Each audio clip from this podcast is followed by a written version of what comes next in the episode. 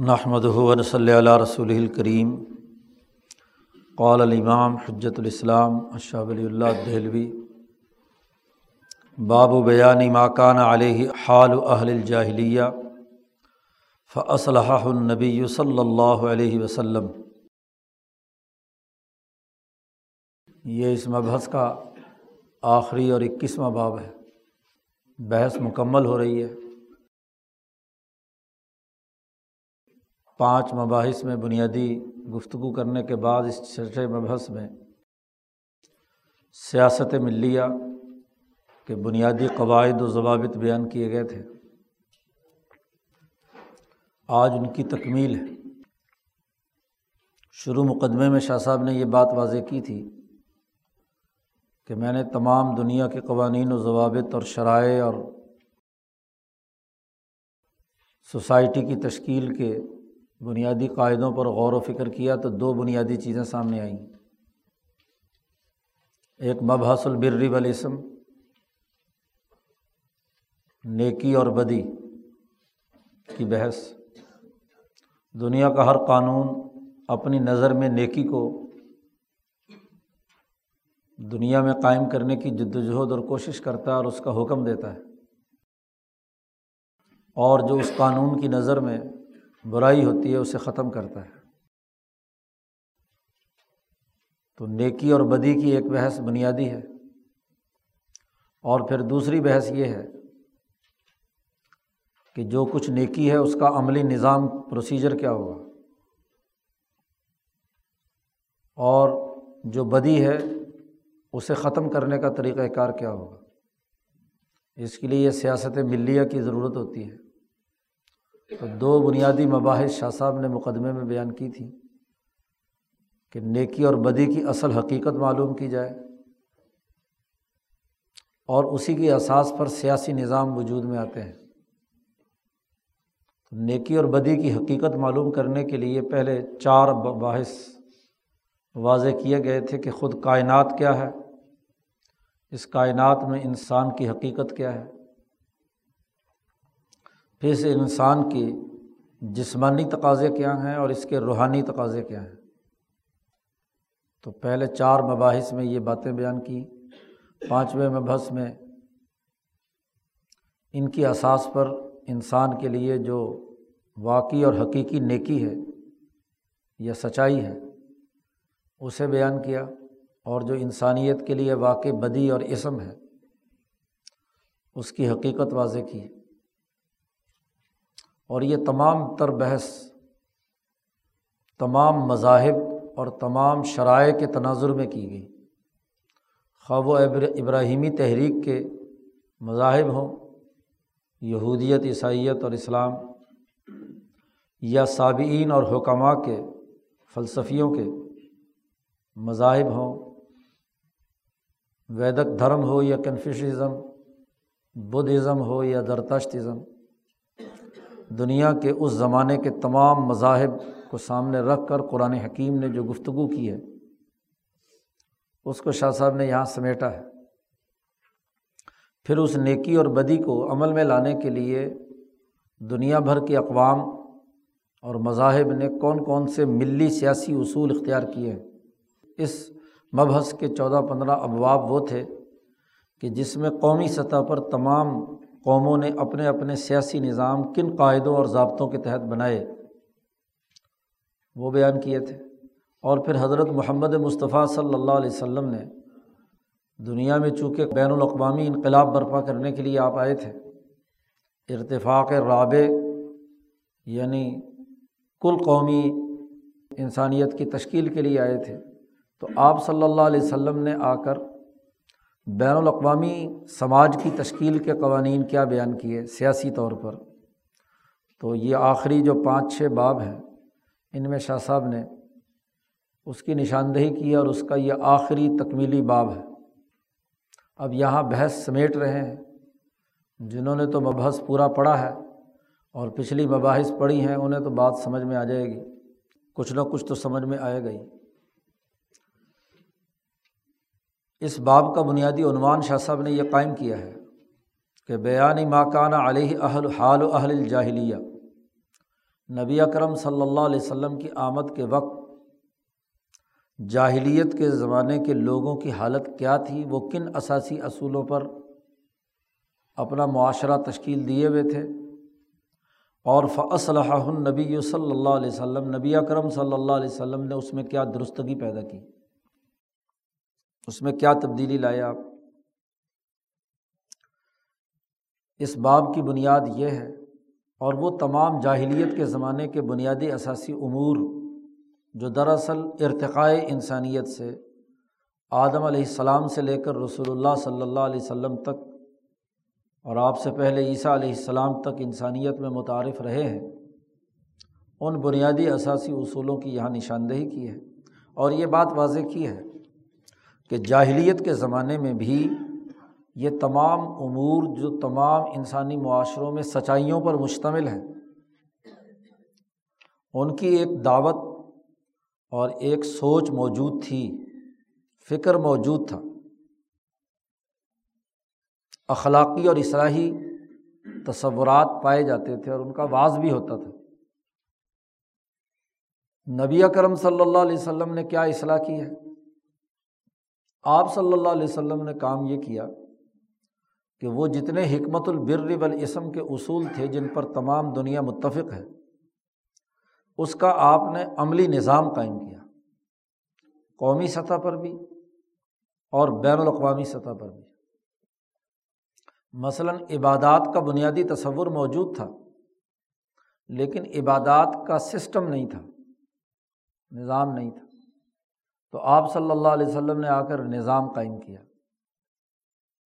جی۔ اس کے باقاعدہ آداب، قوانین، ارکان، واجبات،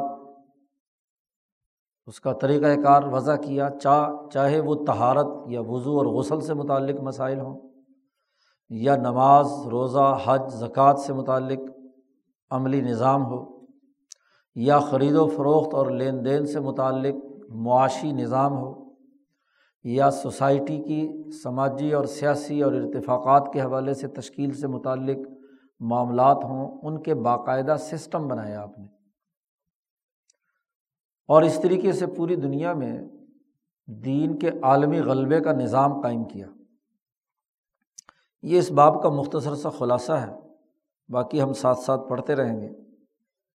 شاہ صاحب کہتے ہیں، ان کنتا ترید النظر ترید النظر فی معانی شریعت رسول اللہ صلی اللہ علیہ وسلم.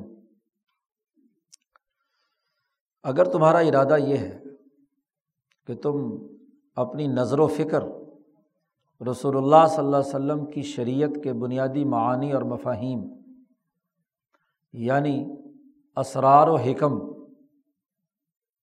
پر غور کرنا چاہتے ہو، تو فتح تو تحقیقی طور پر یہ بات اچھی طرح سمجھ لو، اس کی حقیقت معلوم کر لو۔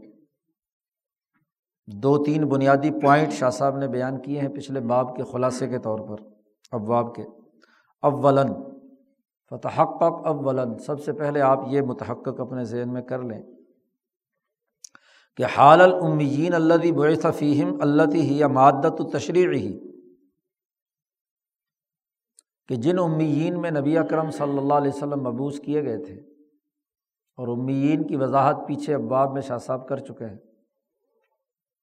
اللہ ہی یا مادت و تشریح ہی۔ آپ صلی اللہ علیہ وسلم کے تشریحی نظام کا وہ بنیادی مواد ہے یعنی وہ اسرار و حکم جو حضور صلی اللہ علیہ وسلم نے جنہیں پیش نظر رکھ کر اپنا نظام بنایا۔ وہ آپ صلی اللہ علیہ وسلم کی شریعت کا بنیادی مادہ ہے میٹیریل ہے۔ یہ مادہ، یہ میٹیریل جسے آپ نے استعمال کر کے امیین کی حالت کی درست کی، تو سب سے پہلے امیین کی حالت کا جائزہ لو کہ حضور کی آمد کے وقت حجاز میں، بلکہ پوری دنیا میں ان کی حالت کیا تھی۔ جب تک آپ کسی سوسائٹی کے معروض کو نہیں سمجھتے اس وقت تک آپ کے لیے کوئی اس کے لیے وضعی موضوعی نظام نہیں بنا سکتے۔ آپ صلی اللہ علیہ وسلم کی انقلابی جد وجہد کو سمجھنے کے لیے یہ ضروری ہے کہ اس وقت کے امیین کی حالات کا معروضی جائزہ آپ کے سامنے ہو۔ نمبر دو وسانین کیفیت اصلاحی لہا بالمقاصد المذکورہ فی باب تشریح و تحصیری و احکام الملہ احکام الملہ۔ دوسرے درجے میں، پہلے درجے میں تو اس وقت کی مکے کی سوسائٹی کا جائزہ لیا جائے۔ اس وقت کی امیین کی جو حالت ہے وہ معلوم کی جائے۔ اور دوسرے درجے میں یہ بات تحقیقی طور پر سمجھنے کی ضرورت ہے کہ آپ صلی اللہ علیہ وسلم نے اس معاشرے کی اصلاح اور درستگی کیسے کی۔ خاص طور پر ان مقاصد و اہداف کے تناظر میں جنہیں شاہ صاحب بیان کر کے آئے ہیں پیچھے تینوں ابواب کی نشاندہی کی ہے۔ باب التشریح کیا تھا؟ تشریحی قواعد اور ضوابط اس باب میں بیان کیے جا چکے ہیں پیچھے۔ اور و تحصیر اس میں نبی اکرم صلی اللہ علیہ وسلم نے انسانیت کے لیے سہولت کا نظام کیا بنایا؟ اس کی وضاحت بھی پچھلے ابواب میں ہو چکی ہے۔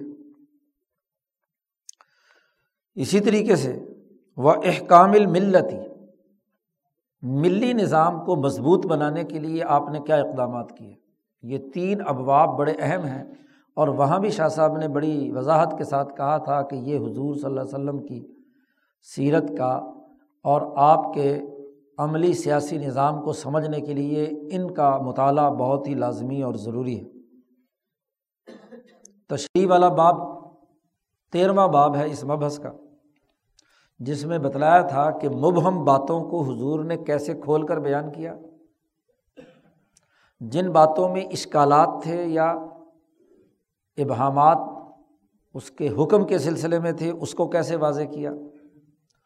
پھر کلیات سے جزیات کی تخریج اور جزیات سے کلیات تک جانے کا عمل، اسے آپ نے کیسے منظمت کیا؟ تو آپ کے فقہ و استعمال کا جو انداز اور اسلوب ہے وہ اس باب میں اس کے قاعدے اور ضابطے تیرہویں باب میں بیان کیے گئے ہیں۔ پھر چودھویں باب میں یہ تحصیل سے متعلق بنیادی اصول واضح کیا گیا ہے۔ اس کے قواعد ضوابط بیان کیے گئے ہیں۔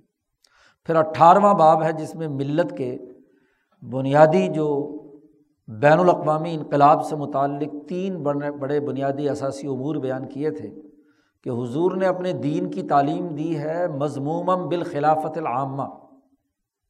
دین کی ہر بات کی تعلیم دی ہے۔ حضور شاہ صاحب نے وہاں تین اصول بیان کیے ہیں کہ وہ حکومت کے نقطۂ نظر سے تھی۔ نماز پڑھائی تو حکومت کے نقطۂ نظر سے۔ زکوٰۃ اور حج اور اعمال کرائے تو حکومت کے نقطۂ نظر سے۔ جہاد کیا تو خلافت عامہ کے نقطۂ نظر سے۔ تعلیم اس کی بنیاد پر دی اور اس پر پھر ایک جماعت تیار کی۔ پھر اس جماعت نے دنیا بھر میں جہاد اور انقلاب کے ذریعے سے، اس حکومت کے ذریعے سے، قومی اور بین الاقوامی حکومت کے ذریعے سے ان بنیادی انسانی اثاثی اصولوں کا عملی نظام بنایا۔ یہ اٹھارہویں باب میں شاہ صاحب بحث کر چکے ہیں۔ تو شاہ صاحب یہ کہتے ہیں یہاں شروع میں کہ پہلے امیین کی حالت معلوم کی جائے اور پھر ان ابواب کا مطالعہ کر کے حضور نے جو بین الاقوامی سطح تک انسانی معاشرے کی درستگی کا کام کیا ہے اس کی حقیقت اور کیفیت معلوم کی جائے۔ اگر آپ یہ چاہتے ہیں کہ رسول اللہ صلی اللہ علیہ وسلم کی شریعت کے بنیادی معنویت آپ کو معلوم ہو، بس رسمی طور پر کام کرنے ہیں تو نماز روزہ کرو اور اللہ اللہ کرو، اپنے گھر جاؤ۔ لیکن اگر حضور کی شریعت کی بنیادی معانی اور مفاہیم سمجھنا چاہتے ہیں تو یہ دو کام کرنے ہوں گے۔ وہ منظر نامہ جس میں حضور آئے اور پھر حضور نے جو اقدامات کیے اس کے جو اصول پیچھے قرآن و سنت سے شاہ صاحب بیان کر کے آئے ہیں، اس کے تناظر میں مطالعہ کرو گے تو باتیں سمجھ میں آ جائیں گی۔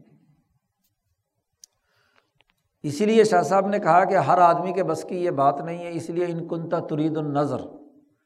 اگر تمہارا ارادہ ہے نظر و فکر کا، غور و فکر اور تدبر کرنا چاہتے ہو تو تم یہ کام کرو۔ فتح حقیقت کے ساتھ ان تمام دو امور کو پیش نظر رکھو تو پھر شاید حقیقت سمجھ میں آ جائے۔ اب اگلی بات شاہ صاحب علمی قاعدے اور ضابطے کے طور پر بیان کرتے ہیں۔ پچھلی باتوں کے تمام کے یہ خلاصے ہیں۔ اس پر تفصیلی اور تحقیقی بحث پچھلے ابواب میں کی جا چکی ہے۔ فعالم علمی طور پر سب سے پہلے یہ بات جان لو کہ انّ صلی اللہ علیہ وسلم بعیسہ بالملت الحنیفیت الاسماعیلیتی لقامت عوجہ و اضالت تحریفہ و اشاعت نوریہ بنیادی قاعدہ اور ضابطہ یہ ہے کہ نبی اکرم صلی اللہ علیہ وسلم کی جو بیست ہوئی ہے، آپ دنیا میں مبوس ہوئے ہیں ملت حنیفیہ اسماعیلیہ کو لے کر۔ ملتوں کی بحث پیچھے شاہ صاحب نے ایک جگہ اختصار کے ساتھ کی تھی اور تفصیلی بحث شاہ صاحب نے البدر البازغہ کے تیسرے مقالے میں کی ہے۔ ملتوں کی جو بنیادی تقسیم شاہ صاحب نے کی ہے پیچھے، وہ ملت النجامین، ملت الطبعین اور ملت حنیفیہ۔ تین بنیادی ملتیں انسانی تاریخ میں رہی ہیں۔ ایک وہ جو علم نجوم کی اساس پر سوسائٹی کی تشکیل کے قاعدے اور ضابطے مرتب کرتے ہیں، جو ادریس علیہ السلام کو نجوم کا علم دیا گیا تھا۔ اور ایک وہ جو قرائے عرض پر موجود طبعی اور مادی امور ہیں، اس کی اساس پر ملت کی تشکیل کرتے ہیں کہ تجربات اور مشاہدات یا سائنس، سائنسی اور ٹیکنالوجی کے نقطۂ نظر سے جو چیزیں انسانیت کے لیے مفید ہیں یا مضر ہیں، تو جو مفید ہیں وہ بر ہیں اور جو مضر ہیں وہ ان کے نزدیک عزم ہے اور وہ اس کی اساس پر اپنا سیاسی معاشی اور عمرانی نظام تشکیل دیتے ہیں۔ اور ایک ملت ملت حنیفیہ ہے۔ ملت حنیفیہ اسماعیلیہ کی پہلے شاہ صاحب وضاحت کر کے آئے ہیں کہ وہ نہ صرف قرۂۂ ارض کے یہ فلکی اور عرضی خصوصیات کو پیش نظر رکھتی ہے، بلکہ دراصل اس سے اوپر اللہ کا جو مالا اعلیٰ کا نظام ہے، فرشتوں کا، جو پوری کائنات کے تمام امور کے دراصل مرکزی کردار ہے۔ انسانیت اور اللہ کے درمیان جو رابطہ ہے، جس میں اول الاظم انسان یعنی امبیا بھی ہیں اور اونچے درجے کے فرشتے جبرائیل، اسرائیل وغیرہ وغیرہ مالا اعلیٰ کے فرشتے یہ بھی ہیں۔ تو عرشی قوتوں سے لے کر عرضی قوتوں تک کا جو مربوط عالمگیر نظام پیچھے قواعد و ضوابط کے تحت شاہ صاحب نے بیان کیا ہے۔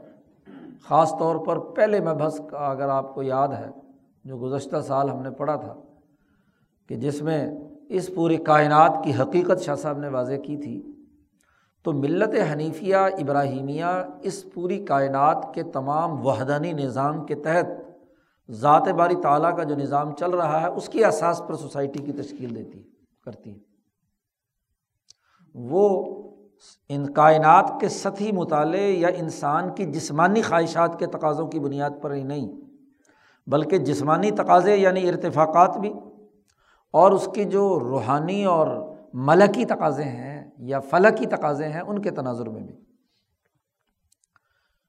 ابراہیم علیہ السلام سے یہ حنیفیت کی جو ملت کا دائرہ شروع ہوا ہے، جس کی اسماعیلی شاخ سے حضور صلی اللہ علیہ وسلم ہے۔ اور اسرائیلی شاخ سے، اسحاق علیہ السلام سے لے کر عیسیٰ علیہ السلام ہے۔ تو حضور ملت حنیفیہ اسماعیلیہ کو لے کر دنیا میں مبوس ہوئے تھے۔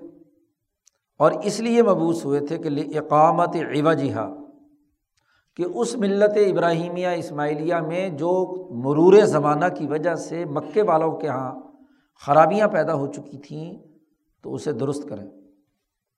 وہ اضالتی تحریفیہ اور اس میں جو تحریفات ہو چکی تھیں ان کو زائل کریں، ختم کریں۔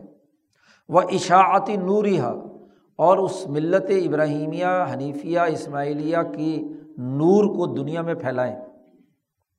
چنانچہ اللہ تعالیٰ کا یہ قول، ملت ابی کم ابراہیم، ہوا سما کم المسلمین۔ یا پیچھے شاہ صاحب نے دلائل دیتے ہوئے قرآن کی آیت واضح کی تھی کہ فتب ملت ابراہیمہ حنیفہ یا خود حضور کو براہ راست حکم دیا گیا کہ فتب ملت ابراہیم حنیفہ تو آپ صلی اللہ علیہ وسلم سب سے پہلی بنیادی بات تو یہ جان لیجیے کہ ملت ابراہیمیہ، حنیفیہ، اسماعیلیہ کی اساس پر مبوس ہوئے ہیں۔ اس کا مطلب یہ کہ ملت نجامیہ اور ملت طبعین کی محض اس کی اساس پر حضور کی بحثت نہیں ہوئی۔ علما کا امر اعلیٰ ظالی کا جب حضور کی بیست کا معاملہ ایسے ہے تو وجب انتقونہ تو یہ بات اب بڑی بنیادی لازمی طور پر ماننی ضروری ہے۔ قضیہ موجبہ ہے، واجب ہے، لازمی ہے کہ انتقون اصول تلکل ملا مسلمتاً، کہ اس ملت کے بنیادی اثاثی اصول اس انسانی معاشرے میں تسلیم شدہ ہوں، مسلمہ ہوں۔ اور اس کا طریقۂ کار اور منحج وہ بھی مقرر شدہ ہو۔ عظن نبی صلی اللہ علیہ وسلم اضابعی ص قومن اس لیے کہ دنیا میں جب بھی کوئی نبی اپنی قوم کی طرف مبوس کیے جاتے ہیں، تو فیم بقیت و سنت راشدت تو اس قوم میں پہلے سے کچھ اچھے طور طریقے کسی نہ کسی درجے میں باقی ہوتے ہیں۔ فلاں معنی علی تغیر و تبدیلی جو باتیں بالکل صحیح اور درست پہلے سے ہیں لیکن کمزور پڑ چکی ہیں، تو اس میں انقلاب لانے کی کیا ضرورت ہے؟ اس میں تغیر و تبدل کی ضرورت نبی آ کر نہیں کرتے۔ بل الواجب التقریر ہوا بلکہ اس وقت لازمی اور ضروری ہے کہ جو اچھی باتیں موجود ہیں، مولانا سندھی نے جسے باقیات الصالحات کہا ہے، اچھی باتیں انقلاب سے پہلے سوسائٹی میں موجود ہیں۔ تو ان کو نہ صرف باقی رکھا جاتا ہے بلکہ مزید پختہ کیا جاتا ہے۔ لن اتوالنفوسم اس لیے کہ انسانی لوگوں کی، انسانوں کے نفوس کے لیے یہ زیادہ پیروی کے قابل ہوتی ہے کہ جو بات ان کے آبا و اجداد سے اچھی چلی آ رہی ہے، اس کو قبول کر لیا جائے۔ و اسبت و عند احتجاج علیہم اور اگر ان کے خلاف کوئی حجت قائم کرنی پڑے، دلیل قائم کرنی پڑے تو جو بات پہلے سے ان کے یہاں موجود ہے، تو وہ زیادہ اچھے طریقے سے حجت ان پر ثابت کی جا سکتی ہے۔ ایک آدمی ایک چیز کو بالکل ہی اجنبی ہے، تو اس اجنبی بات سے کیسے حجت قائم کی جا سکتی ہے؟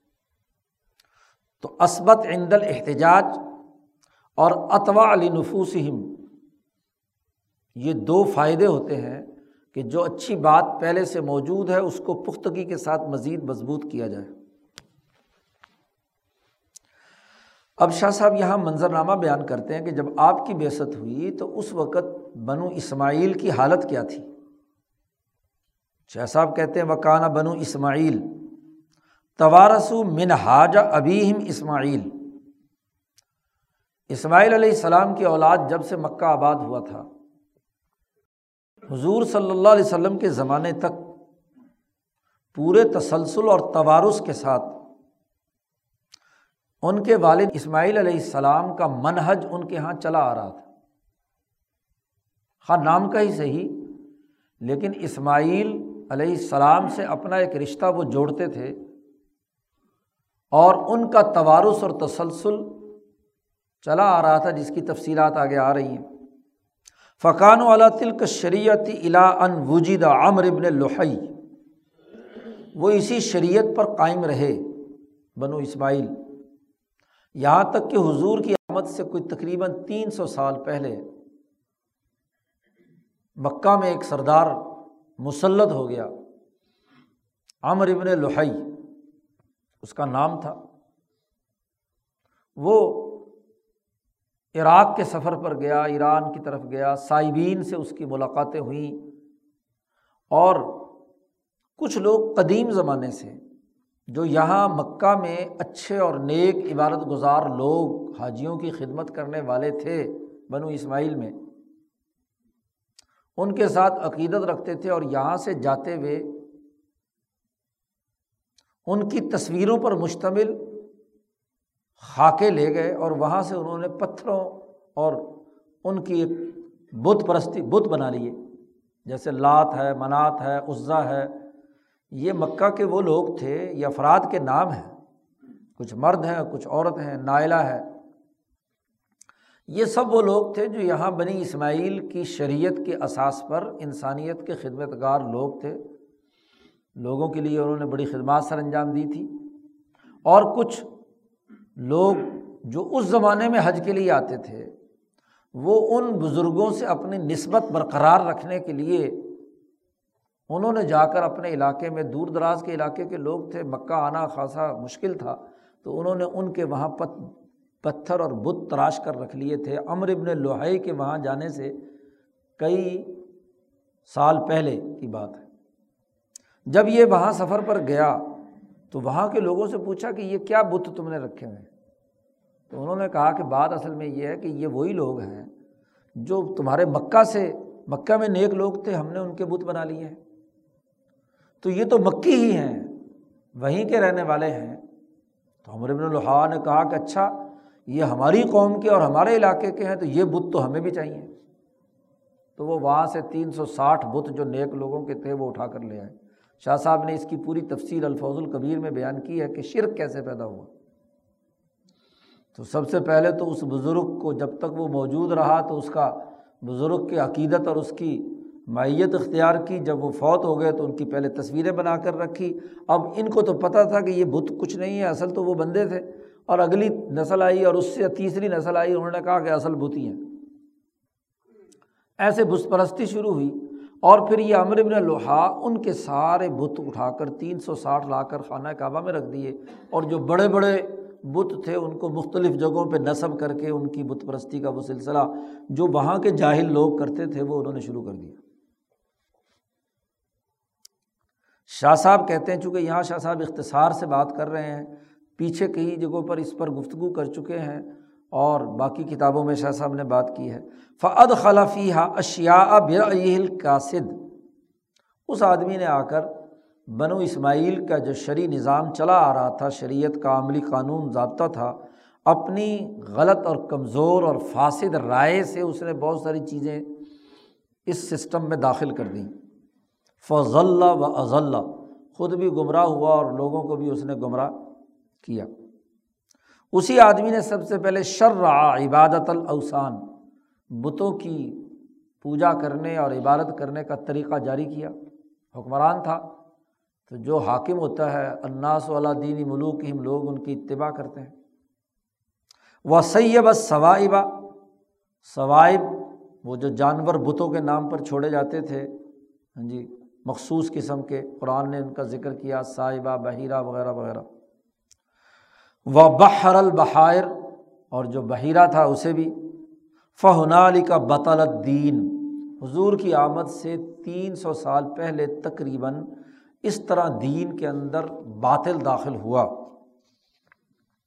اور وقت اللہ صحیح بالفاصد صحیح اور فاسد دونوں کے درمیان اختلاط پیدا ہو گیا۔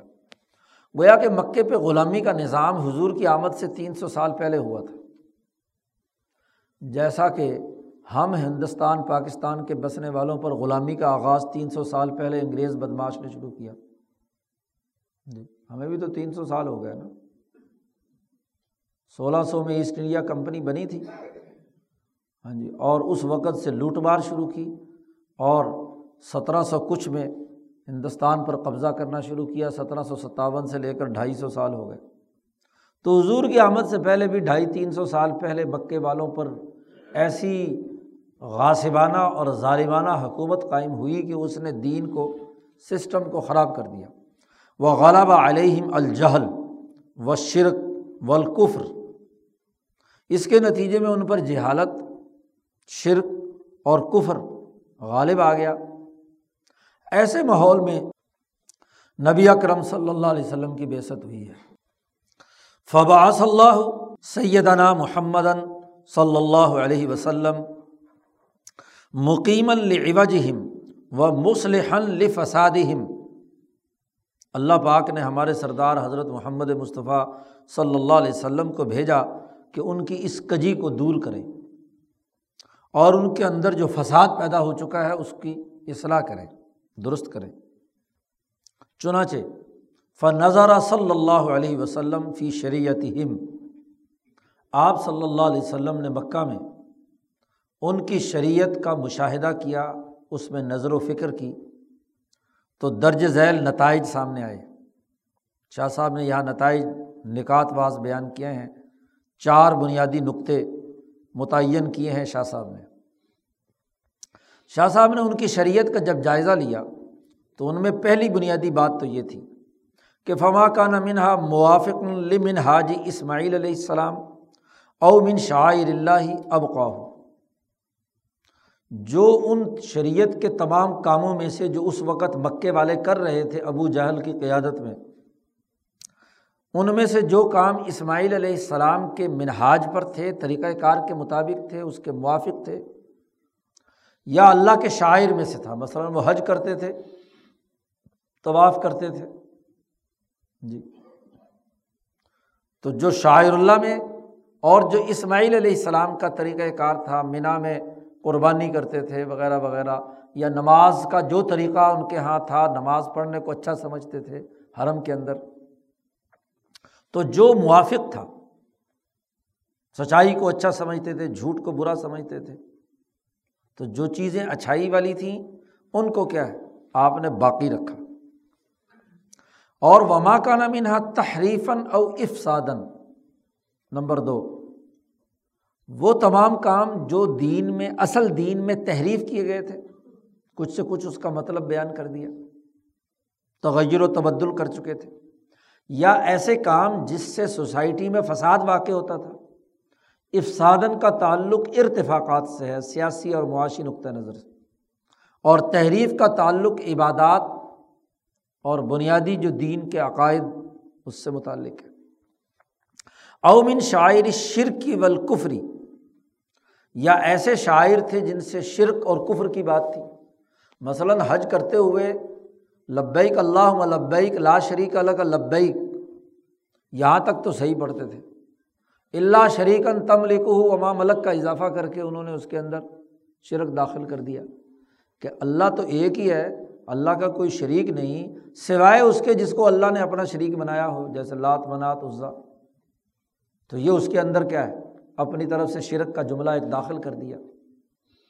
یا کفر، تو اب تعالیٰ ہو اسے آ کر حضور صلی اللہ علیہ وسلم نے مکمل طور پر باطل قرار دے دیا، جو تحریف ہوئی تھی یا جو فساد واقع ہو رہا تھا۔ نمبر تین، وما کان من بابل عاداتی اور وہ امور جن کا تعلق عادات و اطوار اور رسومات سے تھا۔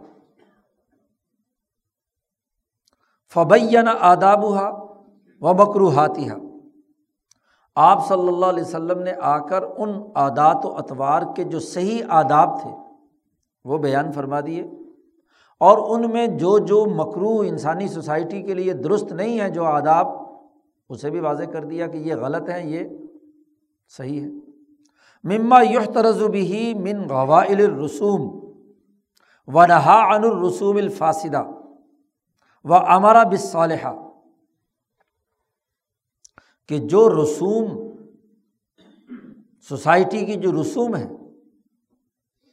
رسم کی جمع ہے رسم کی تعریف پیچھے واضح ہو چکی ہے۔ ایک مستقل باب میں جہاں حجابات پر بحث کی ہے۔ حجابات کی بحث میں شاہ صاحب نے بات کہی تھی، حجاب الطبیہ حجاب رسوم اور حجاب سوئے معرفہ۔ تو جو رسوم میں سے غلط ترین گمراہ کن رسومات تھی، جن سے بچنا لازمی اور ضروری تھا، تو اس کی خراب ہونے کی نشاندہی کی۔ اور ان تمام رسومات سے روک دیا۔ انسان کو حق سے روکنے کے لیے تین حجاب شاہ صاحب نے پیچھے بیان کیے تھے۔ یا طبیعت ہی اتنی بے وقوفانہ اور احمقانہ ہوتی ہے کہ آدمی کو بات سمجھ میں نہیں آتی۔ یا گھر گرد و پیش کا سسٹم اور ماحول ایسا ہوتا ہے کہ جس کے دباؤ کی وجہ سے انسان صحیح بات قبول نہیں کر رہا ہوتا۔ اور یا بات ہی درست تناظر میں سمجھ میں نہیں آئی۔ دونوں سے تو آزاد ہو گیا، لیکن حجاب و سوئل معرفہ یہ ہے کہ بات کو غلط انداز میں سمجھا۔ جتنے عقل مند لوگ ہوتے ہیں، ان کی سب سے بڑی خرابی یہی ہوتی ہے کہ بات کو درست تناظر میں نہیں سمجھ رہے ہوتے۔ بات کچھ ہوتی ہے اور اس کا مطلب کچھ سے کچھ نکال لیتے ہیں۔ بات کو صحیح تناظر میں سمجھنا بہت ضروری ہے۔ جتنے ذہین لوگ فطروں میں مبتلا ہوئے اور انہوں نے فرقے بنائے ہیں ان کی بڑی بنیادی وجہ یہ ہے کہ ان کے اوپر جو حجاب آتا ہے وہ حجاب سوئے معرفت، وہ سسٹم کے باغی ہو جاتے ہیں، وہ اپنی طبیعت کے کمزوریاں اور بلادت کو توڑ لیتے ہیں، لیکن بات جہاں درست سمجھنے کی ہے وہاں معاملہ خراب ہو جاتا ہے۔ بات کو کچھ سے کچھ بنا دیں گے۔ اب ابراہیمی تحریک کی بات چلی آ رہی ہے کہ ابراہیمی تحریک پر نبی اکرم صلی اللہ علیہ وسلم تھے۔ تو آج کل ماشاء اللہ جو متجدین آپ کے چینلوں پر باہر بیٹھ کر ابراہیمی تحریک اور اس کی بنیاد پر اور اس میں وہ تمام مسلمات جو حضور صلی اللہ علیہ وسلم کی احادیث سے ثابت ہے ان کا انکار کر دیں گے۔ کہ جی چونکہ قرآن نے کہا، ملت و ابھی کم ابراہیم، تو ہم اصل میں تو ابراہیمی ہیں۔ اور ابراہیمی کی بات نہ سمجھی، نہ لینا، نہ دینا، پیچھے شاہ صاحب نے بڑی تفصیل سے اس پر گفتگو کی ہے۔ خیر تو تیسری وہ امور جو عادات و اطوار اور رسومات سے متعلق تھے، ان میں جو رسوم فاستہ تھی، اس کو حضور نے منع کیا، روک دیا۔ اور جو رسوم صالحہ تھی، درست تھی، ان کا حکم دیا کہ یہ کرو۔ نمبر چار، وما کا نا من مسلطن اصلیتن او عملیتن کوئی بھی مسئلہ یا اصولی تھا یا عملی تھا۔ دو ہی ہوتے ہیں مسائل کی بنیاد یا تو اصول ہوتا ہے وہ، جس کے بغیر کوئی چیز، کوئی سسٹم، کوئی دین قائم نہیں ہوتا۔ یا یہ کہ وقتی ضرورت اور معروضی تقاضے کے مطابق عملی طور پر آپ کو کرنا ہوتا ہے۔ کوئی ایسا مسئلہ جس کا تعلق اصول سے تھا یعنی اعتقادات سے تھا یا عمل سے تھا توری قط فل فطرتی فطرت وہی کے زمانے میں وہ چھوڑ دیا گیا۔ فطرت وہی کیا ہے؟ اس کی تشریح بھی پچھلے سے پچھلے باب میں شاہ صاحب نے کی تھی کہ عیسیٰ علیہ السلام سے لے کر نبی اکرم صلی اللہ علیہ وسلم کا زمانہ فطرت وہی کا زمانہ کہلاتا تھا اور اس کی مدت بھی شاہ صاحب نے گزشتہ باب میں بیان کی تھی، پانچ سو ساٹھ سال کا فاصلہ ہے حضرت عیسیٰ علیہ السلام اور نبی اکرم صلی اللہ علیہ وسلم میں۔ تو اس ساڑھے پانچ سو سال کی وجہ سے چونکہ وہی آئے ہوئے زمانہ گزر چکا تھا اور اس فطرت کے زمانے میں کوئی ابراہیمی تحریک کا اصولی مسئلہ یا عملی مسئلہ چھوڑا جا چکا تھا مرور زمانہ کی وجہ سے، یا اہل وارثوں اور خلافہ ممبادم خلف الضاء الصلاۃ و طباء الشہوات فصوف یلقون اغیہ جس کا قرآن نے تذکرہ کیا ہے۔ ہاں جی ان لوگوں کی وجہ سے تو آپ صلی اللہ علیہ وسلم نے کیا کیا؟ اعادہ غزن تریتاً کما کانت۔ آپ نے اس کو دوبارہ زندہ کیا، بڑو تر و تازہ کر کے بہت عمدگی کے ساتھ، جیسا کہ وہ تھا اصل میں۔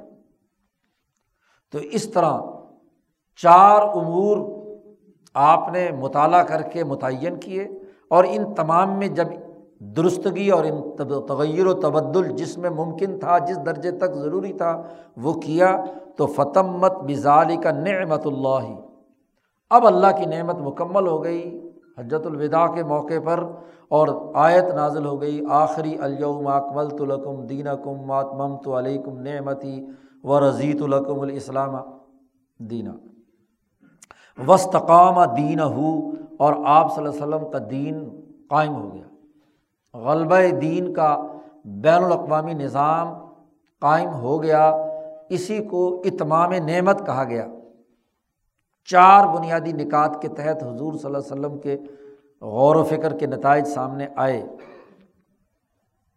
یہ تو خلاصہ بیان کر دیا شاہ صاحب نے کہ حضور کی آمد سے پہلے بنو اسماعیل کے نظریے پر ملت پر تھے۔ اس میں امر ابن الحی نے آ کر تغیر و تبدل کیا۔ آپ صلی اللہ علیہ وسلم نے جب اس کا مشاہدہ کیا، اس میں جہاں جہاں جو جو چیز صحیح اور درست تھی اس کو باقی رکھا۔ اور جو چیز جس کے اندر جو تغیر و تبدل کرنا تھا، وہ آپ نے تبدل تغیر و تبدل کیا۔ اب حضور کی آمد سے پہلے، جو جاہلیت کے زمانے میں جو چیزیں مسلمہ تھیں، وہ کیا کیا تھیں؟ شاہ صاحب کہتے ہیں مکانہ اہل الجاہلیت فی زمان نبی صلی اللہ علیہ وسلم۔ نبی اکرم صلی اللہ علیہ وسلم کے زمانے میں جاہلیت کے لوگ چار باتوں پر متفق تھے۔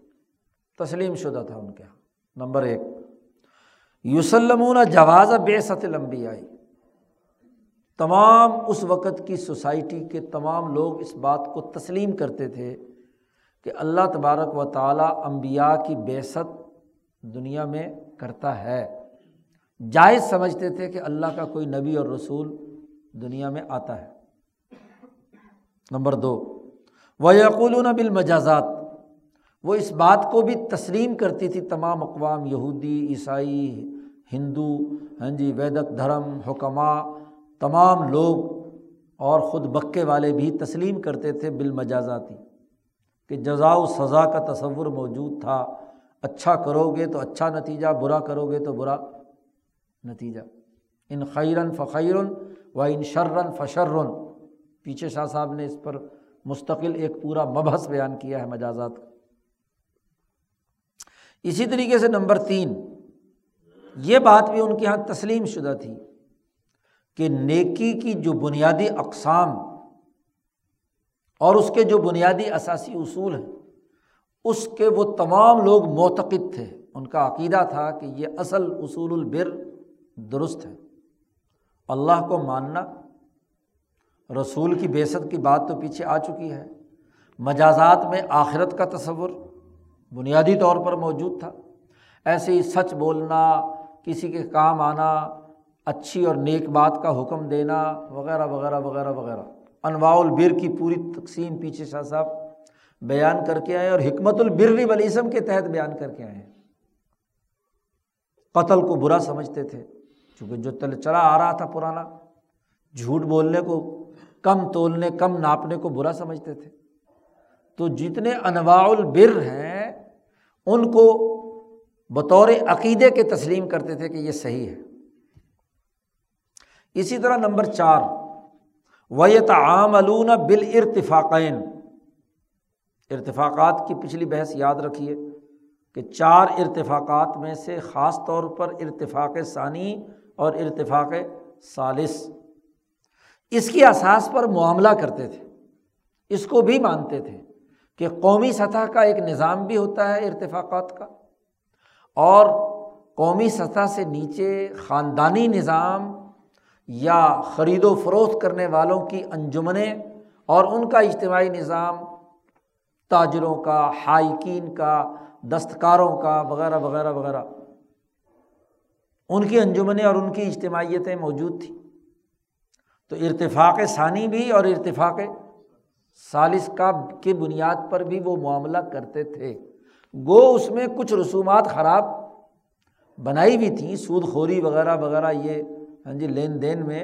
لیکن معاملہ جو ہے، بنیادی اسٹرکچر میں وہ ان دو ارتفاقات کو تسلیم کرتے تھے۔ چار باتیں تسلیم شدہ تھیں ان کی۔ شاہ صاحب کہتے ہیں، ولا یونافی ما کلنا ہو وجود فر فی ہم دو ایسی جماعتوں کا وجود میں رہنا کسی سوسائٹی میں، اور ان کا وہاں پر ظاہر ہونا اور ان کے پھیلاؤ ہونا، یہ ہماری ان تسلیم شدہ باتوں کے منافی نہیں ہے یعنی مجموعی اور اجتماعی طور پر سوسائٹی میں یہ باتیں تھیں، البتہ دو طبقے ایسے تھے۔ جو ان مسلمہ اصولوں کی بھی خلاف ورزی کرتے تھے، لیکن ان کی خلاف ورزی ان اصولوں کے تسلیم شدہ ہونے پر اس کے منافی نہیں ہے۔ کون سے دو طبقے؟ پیچھے بھی شاہ صاحب اس پر ارتفاقات کی بحث میں بھی یہ بات شاہ صاحب کر کے آئے ہیں۔ عہدہ ہوا سب سے پہلا ایک طبقہ تو وہ تھا جو الفساق و زنادقہ الفساق و زنادقہ فساق کون ہوتے ہیں؟ یہاں فاسق کی تعریف بھی شاہ صاحب نے کر دی۔ فساق وہ ہیں کہ یا ملون العمال البہیمیہ اب صبعیہ بخلاف الملہ۔ ایسے کام کرتے ہیں جو درندوں والے ہیں یا جانوروں والے ہیں۔ یعنی انسان کی فطرت سلیمہ اس عمل کو قبول نہیں کرتی۔ وہ یا حیوان کرتا ہے، جانور کرتا ہے یا درندہ کرتا ہے۔ چیرنے پھاڑنے کا کام۔ فاسق وہ ہے جو انسانیت کے دائرے سے ہٹ کر حیوانیت کے دائرے کے کام کرے یا درندگی والا کام کرے۔ بہیمیت بہیمیت یعنی گائے، بیل، بھینس وغیرہ نام اور درندہ شیر، لومڑ اور بھیڑیا ہاں جی ان کا کردار۔ تو دونوں حیوانات ہیں لیکن ایک ذرا شریف ہے اور ایک کیا ہے بدماش ہے۔ تو دونوں میں سے ان کے ساتھ جو نسبت رکھنے والے کام ہیں وہ کرے۔ یہ اعمال کرنے والا فاسق کہلاتا ہے۔ غلبتی نفوس ہم و تدین اس لیے کہ ان پر حیوانی یعنی بہیمیت کا غلبہ ہے۔ پیچھے انسان کی ساخت بیان کرتے ہوئے شاہ صاحب نے کہا تھا کہ انسان مرکب ہے دو چیزوں سے، بہیمیت اور ملکیت سے۔ جسم اور روح۔ تو بہیمی تقاضے جس کے غالب ہوتے ہیں، ملکیت پر، تو وہ جانور بن جاتا ہے، جانور کی سطح پر اتر آتا ہے، یا درندہ درندہ بن جاتا ہے، لوگوں کو چیرتا، پھاڑتا ہے۔ ان کے نفوس پر غلبہ ہی بہیمیت کا ہے۔ وکلت تدین اور وہ کسی سسٹم کی پابندی اور پاسداری نہیں کرنا چاہتے۔ فولائی کا یہ لوگ وہ ہیں اصل میں جو ملت کے دائرے سے ہی خارج ہے، ان کا ملت سے تعلق نہیں ہے، کیونکہ وہ کسی سسٹم کو مانتے نہیں۔ شاہدین اعلیٰ انفسم بالفسق، اپنے اس فسق و فجور پر خود گواہ بھی ہے اور وہاں شاہ صاحب نے ایک مثال بھی دی تھی کہ اب جانور یہ نہیں دیکھتا کہ جس مادہ کے ساتھ وہ تعلق قائم کرتا ہے، وہ مادہ کون ہے؟ ماں ہے، بہن ہے، بیٹی ہے، کوئی بھی ہے۔ جی کسی کی بیٹی ہے، کوئی بھی ہے۔ تو یہ زنا کرنا مثلاً وہاں مثال دے کر ارتفاقات میں بحث میں شاہ صاحب نے کہا تھا کہ یہ جو ذانی قسم کے لوگ ہیں جو دوسروں کی لڑکیوں پر بری نظر رکھتے ہیں، یہ بھی دراصل اگر ان کا دل کھولا جائے تو یہ بھی دراصل نہیں، یہ بھی دراصل اس انسانی اصول کو تسلیم کرتے ہیں کہ یہ برا کام ہے۔ کیوں؟ کہ دوسروں کی بیٹیوں کے ساتھ کریں تو یہ ان کو کوئی شرم حیا نہیں آتی۔ اور اگر کوئی ان کی بیٹی کے ساتھ یہی حرکت کرے تو آگ بگولا ہو جاتے ہیں۔ اس کا مطلب یہ ہے کہ دل سے تو یہ بھی سمجھتے ہیں کہ یہ برا کام ہے۔ ورنہ اگر یہ پکے حیوان بن چکے ہیں تو پھر اگر ان کی بیٹی کے ساتھ کوئی حرکت کرے تو کیوں آگ بگولا ہوتے ہیں؟ یہ دوسرے کو تو چیرنا پھاڑنا چاہتے ہیں۔ اور اگر کوئی انہیں چیرا پھاڑے یا ان کی اولاد کو چیرے پھاڑے تو اس کو تو قبول کرنے کے لیے تیار۔ پھر آپے سے باہر ہو جاتے ہیں۔ اس کا مطلب یہ ہے کہ یہ دونوں کام، ان کا ضمیر بھی یہ کہتا ہے کہ یہ غلط ہے۔ اسی لیے شاہ صاحب نے یہاں لفظ استعمال کیا، شاہدین اعلیٰ انفسیم یہ خود اپنے اوپر گواہ ہے کہ یہ مجرم ہے۔ پہلا طبقہ۔ یہ تو فاسق ہو گئے۔ اس پہلے طبقے کا ایک جز۔ اور زندیق کون ہے؟ وہ زنادقہ۔ زندیق کی جمع ہے۔ زندیق وہ ہے کہ یوج بلون الفہمل ابتر ان کی پیدائشی فطری اور جبلی طور پر ناقص فہم پر پیدا ہوئی۔ وہ کلیات کا اور بڑے وسیع دائرے میں چیزوں کو سمجھنے کی صلاحیت نہیں رکھتا۔ وہ چھوٹے چھوٹے امور تو شاید اس کو سمجھ میں آ جائیں کسی درجے میں۔ حالانکہ جب دنیا کا کوئی سسٹم بنتا ہے تو سسٹم کے بے شمار امور کو مجموعی طور پر جب تک آپ نہیں دیکھتے اور اس کو بطور سسٹم کے نہیں سمجھتے، اس وقت تک معاملات واضح نہیں ہوتے۔ زندیق ہوتا ہی وہ ہے۔ مثلاً دین کے کسی ایک پہلو پر اس کی نظر پڑ گئی، ایک حدیث اس کے قابو آ گئی، بس سارے دین کو اسی کے اوپر فٹ کر دیں گے۔ یا کوئی کسی پر مثلاً عبادت کا غلبہ ہوا تو کسی ایک عبادت کو لے کر ساری چیزیں اسی پر فٹ کر دیں گے، کسی پر سیاست کا غلبہ ہوا تو اس سیاست کے ایک جز کے اوپر ہر چیز کو داخل کر دیں گے۔ جی۔ حالانکہ حکمت کا اصول اور عقل کا اصول تو یہ ہے کہ معرفت الاشیائی کما ہیا و وضع علام محلی ثواب کہ جتنی بھی چیزیں ہیں گرد و پیش کے حقائق، خواص، اس کی خصوصیات و تاثیرات اس کو درست تناظر میں سمجھنا اور پھر ہر چیز کو اپنے اصل مقام پر رکھ کر مجموعی طور پر درست نتیجہ، نتیجے تک پہنچنا یہ حکمت کہلاتی ہے۔ تو جن کی بیچاروں کی عقل یا سمجھدانی کہنا چاہیے، بیچاری کی عقل جو ہے وہ اس درجے کی نہیں ہوتی کہ وہ ان تمام چیزوں کو سمجھ سکے، تو ناقص فہم کی بنیاد پر وہ دین کو کچھ سے کچھ بنا دیتا ہے۔ اگر مارکسزم نے ہاں جی کسی ایک جدریاتی تصور پر ایک پوری عمارت کھڑی کی۔ یا دولت اقوام کے مصنف نے، ایڈم اسمتھ نے کیپٹل کی احساس پر تمام چیزوں کو اس کے گرد گھمایا ہے۔ تو ماشاء اللہ پاکستان کے اور ہندوستان کے بزرگ جمہر سر سید سے لے کر اور آج تک جو اس کی ضروریت کے لوگ ہیں، انہوں نے بھی کہا کہ ایسا ہی کوئی میکنزم بننا چاہیے۔ ایسا ہی کوئی فکر اور نظر کا نظام بننا چاہیے اور ہیں ناقص لوگ کہ نہ حدیث کا پورا علم، نہ قرآن کا پورا علم، نہ کسی فقہ کا پورا علم، نہ تصوف کے علم سے واقف، باطن اور روحانیت کے علوم سے واقف، نہ ہی ارتفاقات کا علم، نہ ہی کیا ہے سوسائٹی کے جو سماجی معاملات اور اس کے لیے جو نبی اکرم صلی اللہ علیہ وسلم کی تعلیمات ہیں، ان کا علم ادھورا اور ناقص علم لے کر ہاں جی گھما رہے ہیں۔ کہ پورے مجموعی طور پر سسٹم کو سمجھے بغیر اس کے اوپر رائے زنی کرنا۔ لا یستطیعون، شاہ صاحب کہتے ہیں زندگی کی تعریف یہ ہے کہ لا یستطیعون تحقیقت تام اللہ قصد صاحب الملہ۔ ان میں یہ طاقت ہی نہیں ہوتی کہ مکمل تحقیق کر سکیں اس بات کی جو صاحب ملت کے پیش نظر تھی۔ نبی کرم صلی اللہ علیہ وسلم کے پیش نظر تھی۔ ملت جس کے نام پر قائم ہے، ابراہیمی تحریک جس پر قائم ہے، وہ ان کی عقل اتنی کمزور ہوتی ہے کہ مکمل تحقیق تام کی صلاحیت اور استطاعت نہیں ہوتی۔ اور پھر عجیب بات ہے کہ ایک طرف تو عقل ناقص ہے اور دوسری طرف ان کا دعویٰ یہ ہوتا ہے کہ وہ کسی کی تقلید نہیں کریں گے، وہ کسی تسلسل کو نہیں مانیں گے، کسی کے ماضی کے گزرے ہوئے لوگوں کے ساتھ نہیں مانیں گے۔ مودودی صاحب نے لکھ دیا کہ صحابہ بلکہ امبیا کے بعد کوئی بھی تنقید سے بالا تر نہیں ہے، صحابہ بھی تنقید سے بالا تر نہیں نہ میں صحابہ کو مانتا، جماعت اسلامی کی دستور نمبر شپ نمبر تین میں لکھا ہوا ہے اور آج بھی موجود ہے۔ جی کہ وہ کسی کو نہیں مانیں گے، صحابہ پر بھی تنقید کریں گے، بلکہ انہوں نے تو امبیا کو بھی نہیں چھوڑا۔ تو ایک تو عقل ناقص تحقیق تام کی استعداد اور صلاحیت نہیں، کہیں سے علم حاصل نہیں کیا۔ چند اردو کی کتابیں پڑھ لی۔ تو اس سے کیا ہے؟ اور وہ بھی صرف ظاہری طور پر باطن کے کورے۔ روحانیت سے کوئی واقفیت اور تعلق نہیں۔ نبوت کی حقیقت سے واقفیت نہیں۔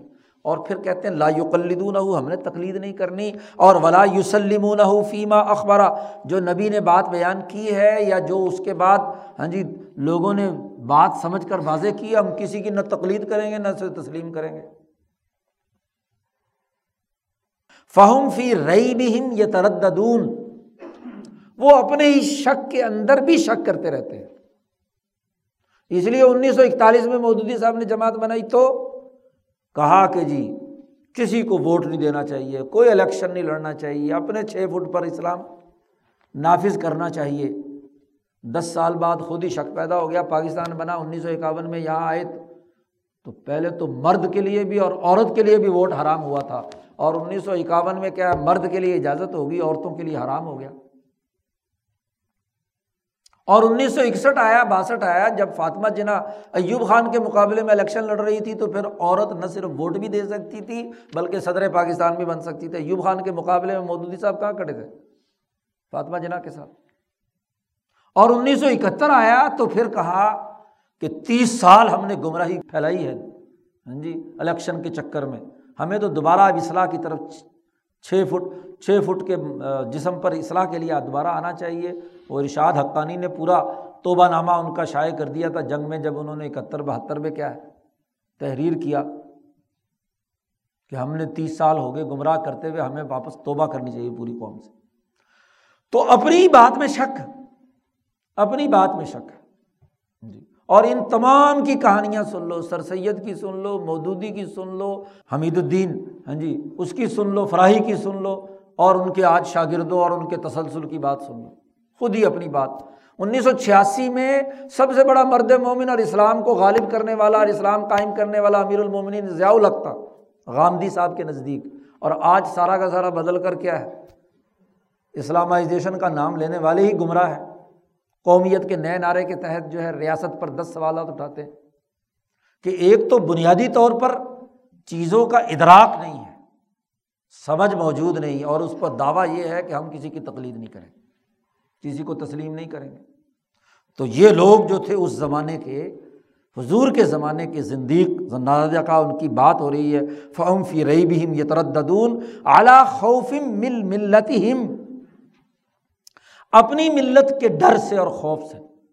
خوف زدہ بھی ہوتے ہیں۔ قوم میں کام کرنے کی اہلیت بھی نہیں ہوتی۔ ذرا سی دھمکی لگائے تو بوریا بسترا اٹھا کر جا کر اعلیٰ خوفن میں ملت ہم ون ناس یون کی رون علیہم اور وہ اپنے اس طرح کے گمراہ کن جب افکار پھیلاتے ہیں تو لوگ ہی تنقید کر رہے ہوتے ہیں ان پر۔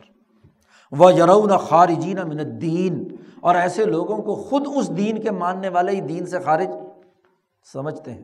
خالعین رب قتل ملت عناقیم اور وہ بلت کے پٹے کو اپنے گلے سے نکالنے والے ہوتے ہیں، خود ہی۔ ویزا کان الامر علامہ کرنا من الانکاری وقب الحالی فخروج ہم لا یزر اگر ہم ان دو طبقوں کا، جن کا ابھی ہم نے ذکر کیا ہے، اگر ان کی حالت یہ ہے تو ان کا ملت ابراہیمیہ اسماعیلیہ سے الگ ہونا ہاں جی یہ کوئی نقصان دہ بات نہیں، وہ چند گنتی انگلیوں پر گنے میں لوگ ہوتے ہیں، بس۔ ورنہ ملت اسماعیلیہ ابراہیمیہ کے یہ چار اصول عام انسانوں میں، حجاز میں، عرب میں ہاں جی یہودیوں میں، عیسائیوں میں، ان کے اہل دین میں، ملت والے لوگوں میں موجود تھے، تسلیم شدہ تھے۔ نمبر ایک۔ نمبر دو۔ دوسرا طبقہ وہ ہوتا ہے جو ان اصولوں کو تسلیم نہیں کر رہا ہوتا، وہ کون لوگ ہوتے ہیں؟ شاہ صاحب کہتے ہیں، الجاہلون الغافلون اللہ دین لم یرف رؤوسہم الی الدین رأسن ایسے جاہل اور بیوقوف اور غافل لوگ کہ جو ایک لمحے کے لیے بھی اپنا سر دین یا سسٹم کی طرف اٹھانے کی استطاعت ہی نہیں رکھتے۔ اس کی طرف توجہ ہی نہیں ہوتی۔ بیچارے جن کی بہیمیت بھی انتہا درجے کی کمزور ہوتی ہے اور جن کی ملکیت بھی انتہا درجے کی کمزور ہوتی ہے۔ آٹھویں قسم جو پیچھے سے سب مبحث میں بات کر چکے ہیں۔ ولم یل تفیتو لفتاً اصلاً ایک لمحے کے لیے بھی وہ ادھر دین کی طرف متوجہ نہیں ہوتے۔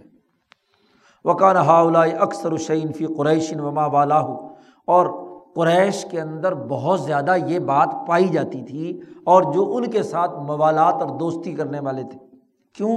کہ امبیا کا زمانہ بہت زمانہ ہو چکا تھا کہ امبیا ان کے اندر نہیں آئے تھے۔ اسماعیل علیہ السلام کے بعد حضور ہی آئے تھے۔ وہ ہوا قول تبارہ کا وط اعلیٰ لتن ذرا قوم ما ان ذرا آبا ہاں جی کہ ماں آتا ہوں من نذیرن کہ جو جن کے اندر کبھی آج تک کوئی ڈرانے والا نہیں آیا، ان کو آپ ڈرانے کے لیے آئے ہیں۔ لیکن ان تمام تر غفلت کے باوجود غیر ان لم یبعدو من المحجتی کل البعد، وہ لوگ حجت قائم کرنے کے حوالے سے قطعی طور پر بالکل ہی دور نہیں تھے۔ حجت ان پر قائم کی جا سکتی تھی۔ بے حیث لا تثبت علیہم حجا کہ بالکل حجت قائم ہی نہ ہو سکی تو یہ ان پر ایسا نہیں تھا۔ اولا توجہ علیہم الزام، اور ان پر کوئی عقلی الزام بھی ان پر نہ لگ سکے کہ بھائی یہ تم مانتے نہیں ہو تو یہ چیز عقلی طور پر ایسے ہے تو اس اس کا یہ کیوں مانتے ہو؟ تو ہر بات کا جو لازمی جو تقاضا ہے وہ بھی ان کو سمجھ میں ہاں جی نہ آتا ہو ایسی بالکل بات نہیں تھی۔ ولا تحق فیم الافہام اور چپ کرانے والی جو دلیل ہے وہ بھی ان پر متحقق نہ ہوتی ہو، ایسا بھی بالکل نہیں تھا۔ افہام بھی ہو سکتا تھا، قرآن نے استعمال کیا ان کے لیے۔ ہاں جی اسی طریقے سے الزام بھی کہ یہ بات مانتے ہو اور یہ کیوں نہیں مانتے۔ یا اسی طریقے سے حجت بھی، کوئی دلیل پیش کی۔ تو یہ تینوں باتیں ان کے اوپر ہو سکتی تھیں، ان سے مباحثہ، مکالمہ ہو سکتا تھا۔ زیادہ سے زیادہ ان مسلمہ اصولوں کے مخالف یہ لوگ تھے۔ ورنہ ان چار بنیادی دائروں میں بنیادی اثاثی اصول ملت اسماعیلیہ ابراہیمیہ کے ان جاہلیت کے زمانے میں مکہ مکرمہ میں موجود تھے۔ اب وہ کون کون سے اصول تھے؟ یہاں سے شاہ صاحب نے وہ ان چار کے ذیل میں جو بنیادی اثاثی اسکول ملت ابراہیمیہ حنیفیہ کے ہیں، وہ یہاں شاہ صاحب نے بیان کیے ہیں، کوئی تقریباً ہاں جی اٹھارہ کے قریب، سترہ اٹھارہ۔ فمن تلگل اصول ان اصولوں میں نمبر ایک یہ تھا کہ القول، وہ اس بات کو تسلیم کرتے تھے کہ بے لا شریک لاہ تعلیٰ فی خلق السماوات والارض وما فی یا من الجواہری یہ بحث بھی شاہ صاحب پیچھے مبحث البر والاسم کے دوسرے باب میں کر چکے ہیں، جہاں توحید اور شرک پر بحث کی ہے۔ وہاں پورے مکمل اور مدلل دلائل کے ساتھ قرآن آیات پیش کر کے اور احادیث پیش کر کے شاہ صاحب نے یہ بات واضح کی ہے کہ مکے کے مشرق اللہ کو مواحد مانتے تھے دو دائروں میں۔ ابدا بھی کہ بغیر مادے کے مادہ اللہ ہی پیدا کرنے والا کسی لات منات نے نہیں پیدا کیا۔ نمبر دو، اس کائنات کو پیدا کرنے والا بھی اللہ تبارک و تعالیٰ ہے۔ ولا انس الطم من خلق السماوات والارض تو آگے سے کیا کہتے ہیں؟ لقول اللہ۔ اللہ نے پیدا کیا ہے۔ اور اسی طریقے سے اس میں جتنی بھی مخلوقات اور جواہر پیدا کی ہیں وہ بھی اللہ نے۔ اور اسی طریقے سے وہ یہ کہتے تھے کہ لا شریک فی تدبیر العمور العظام۔ بڑے بڑے جو کام ہیں نا کائنات کے سسٹم سے متعلق، اس میں بھی اللہ کا کوئی شریک نہیں ہے۔ جی۔ وہ ان اور اس بات کو بھی وہ تسلیم کرتے تھے کہ لا راد حکم ہی اللہ جب حکم جاری کر دیتا ہے تو کوئی دنیا کی طاقت اس کو لوٹا نہیں سکتی۔ ولا مان علی قضا ہی ازا اب رما و جزما جب اللہ اپنی قضا جاری کر دے، فیصلہ جاری کر دے، تو دنیا کی کوئی رکاوٹ اس کے سامنے کھڑی نہیں ہو سکتی۔ یہ بھی مانتے تھے۔ اور اس کی دلیل قرآن کا، اللہ تعالیٰ کا یہ قول ہے کہ ولا انس الطم من خلا سماوات والارض کہ اگر ان سے سوال سوال کیا جائے کہ کس نے آسمان و زمین پیدا کیا تو یقول اللہ میں یدبر العمر وہاں بھی وہ یہی کہتے ہیں۔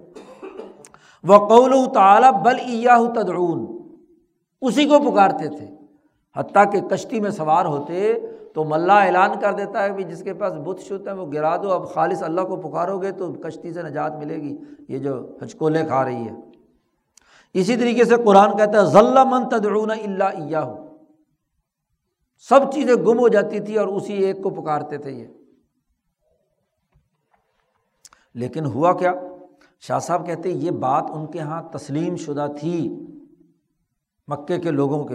لاکن کانا من زندقت ہوں قول ہم زندقتی ہم قول ہم ان میں سے جو زندقہ، زندیق تھے، ان کا یہ قول تھا کہ وہ یہ کہتے تھے۔ کہ ان نہ ہنال کا اشخاصم من الملائکت والارواح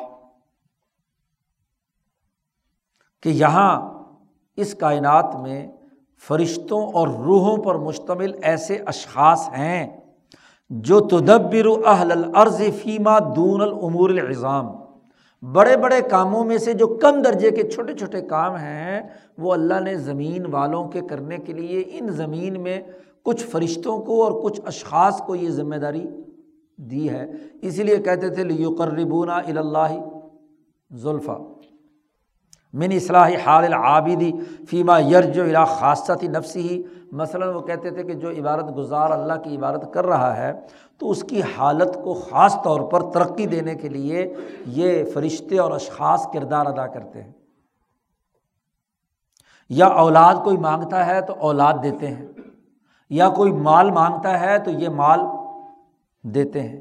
اور وہ شب ہم وہ ان فرشتوں اور اشخاص کو مشابت دیتے تھے، بحال الملوک کی بن نسبت الا ملک الملوک وہ مشابت دیتے تھے جیسے بادشاہ لوگ چھوٹے چھوٹے علاقوں کے ملک ہوتے ہیں، تو ان ملکوں کے اوپر ایک ملک الملوک ہوتا ہے۔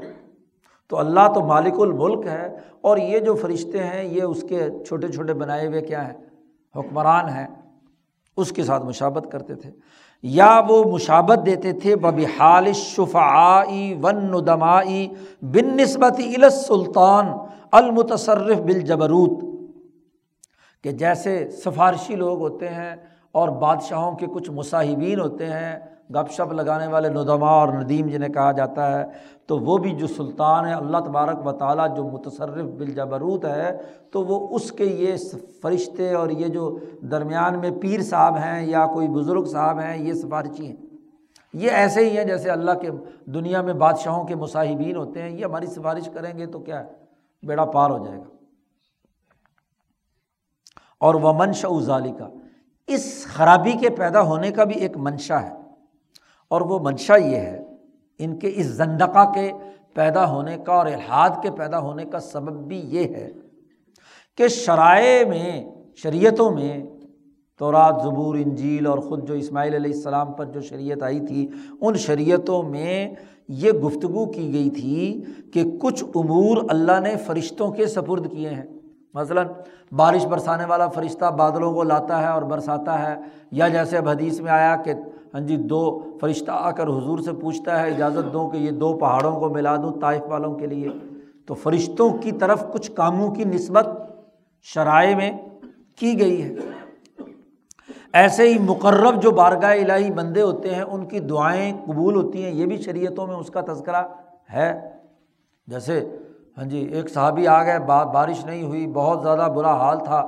جمعے کی نماز میں کھڑے ہو کر انہوں نے کہا، یا رسول اللہ حلاکت الاموال ول مواشی ہاں جی ول بلاد ہاں جی فد اللہ۔ اللہ سے دعا مانگے کہ بارش شروع ہو جائے، فوراً بارش شروع ہو گئی۔ اگلے ہفتے پھر آیا اور آ کر کہنے لگا، یا رسول اللہ، ڈوب گیا سب کچھ، بارش ہی بارش برس رہی ہے۔ دعا کیجیے کہ یہ کیا ہے؟ بارش ختم ہو جائے۔ اب نبی کرم صلی اللہ علیہ وسلم نے جیسے ہاتھ اٹھائے تو صحابی کہتے ہیں کہ پورے مدینے کے اوپر بادل کٹ کر ایسے دور ہو گئے جیسے تالاب کی طرح، جابیا کی طرح جو ہے وہاں ہاں جی سورج سامنے اور باقی پہاڑوں پہ بارش ہو رہی ہے۔ تو یہ واقعات شرائع میں موجود تھے۔ تو فضن ظالی کا انہوں نے یہ گمان کر لیا تصرف ہم من ہم کہ انہوں نے یہ تصرف کیا ہے، یہ ایسے ہی کیا ہے جیسے بادشاہوں کے چمچے کڑچے کرتے ہیں ندمار سفارشی شفا کرتے ہیں۔ اور خرابی کیا ہوئی؟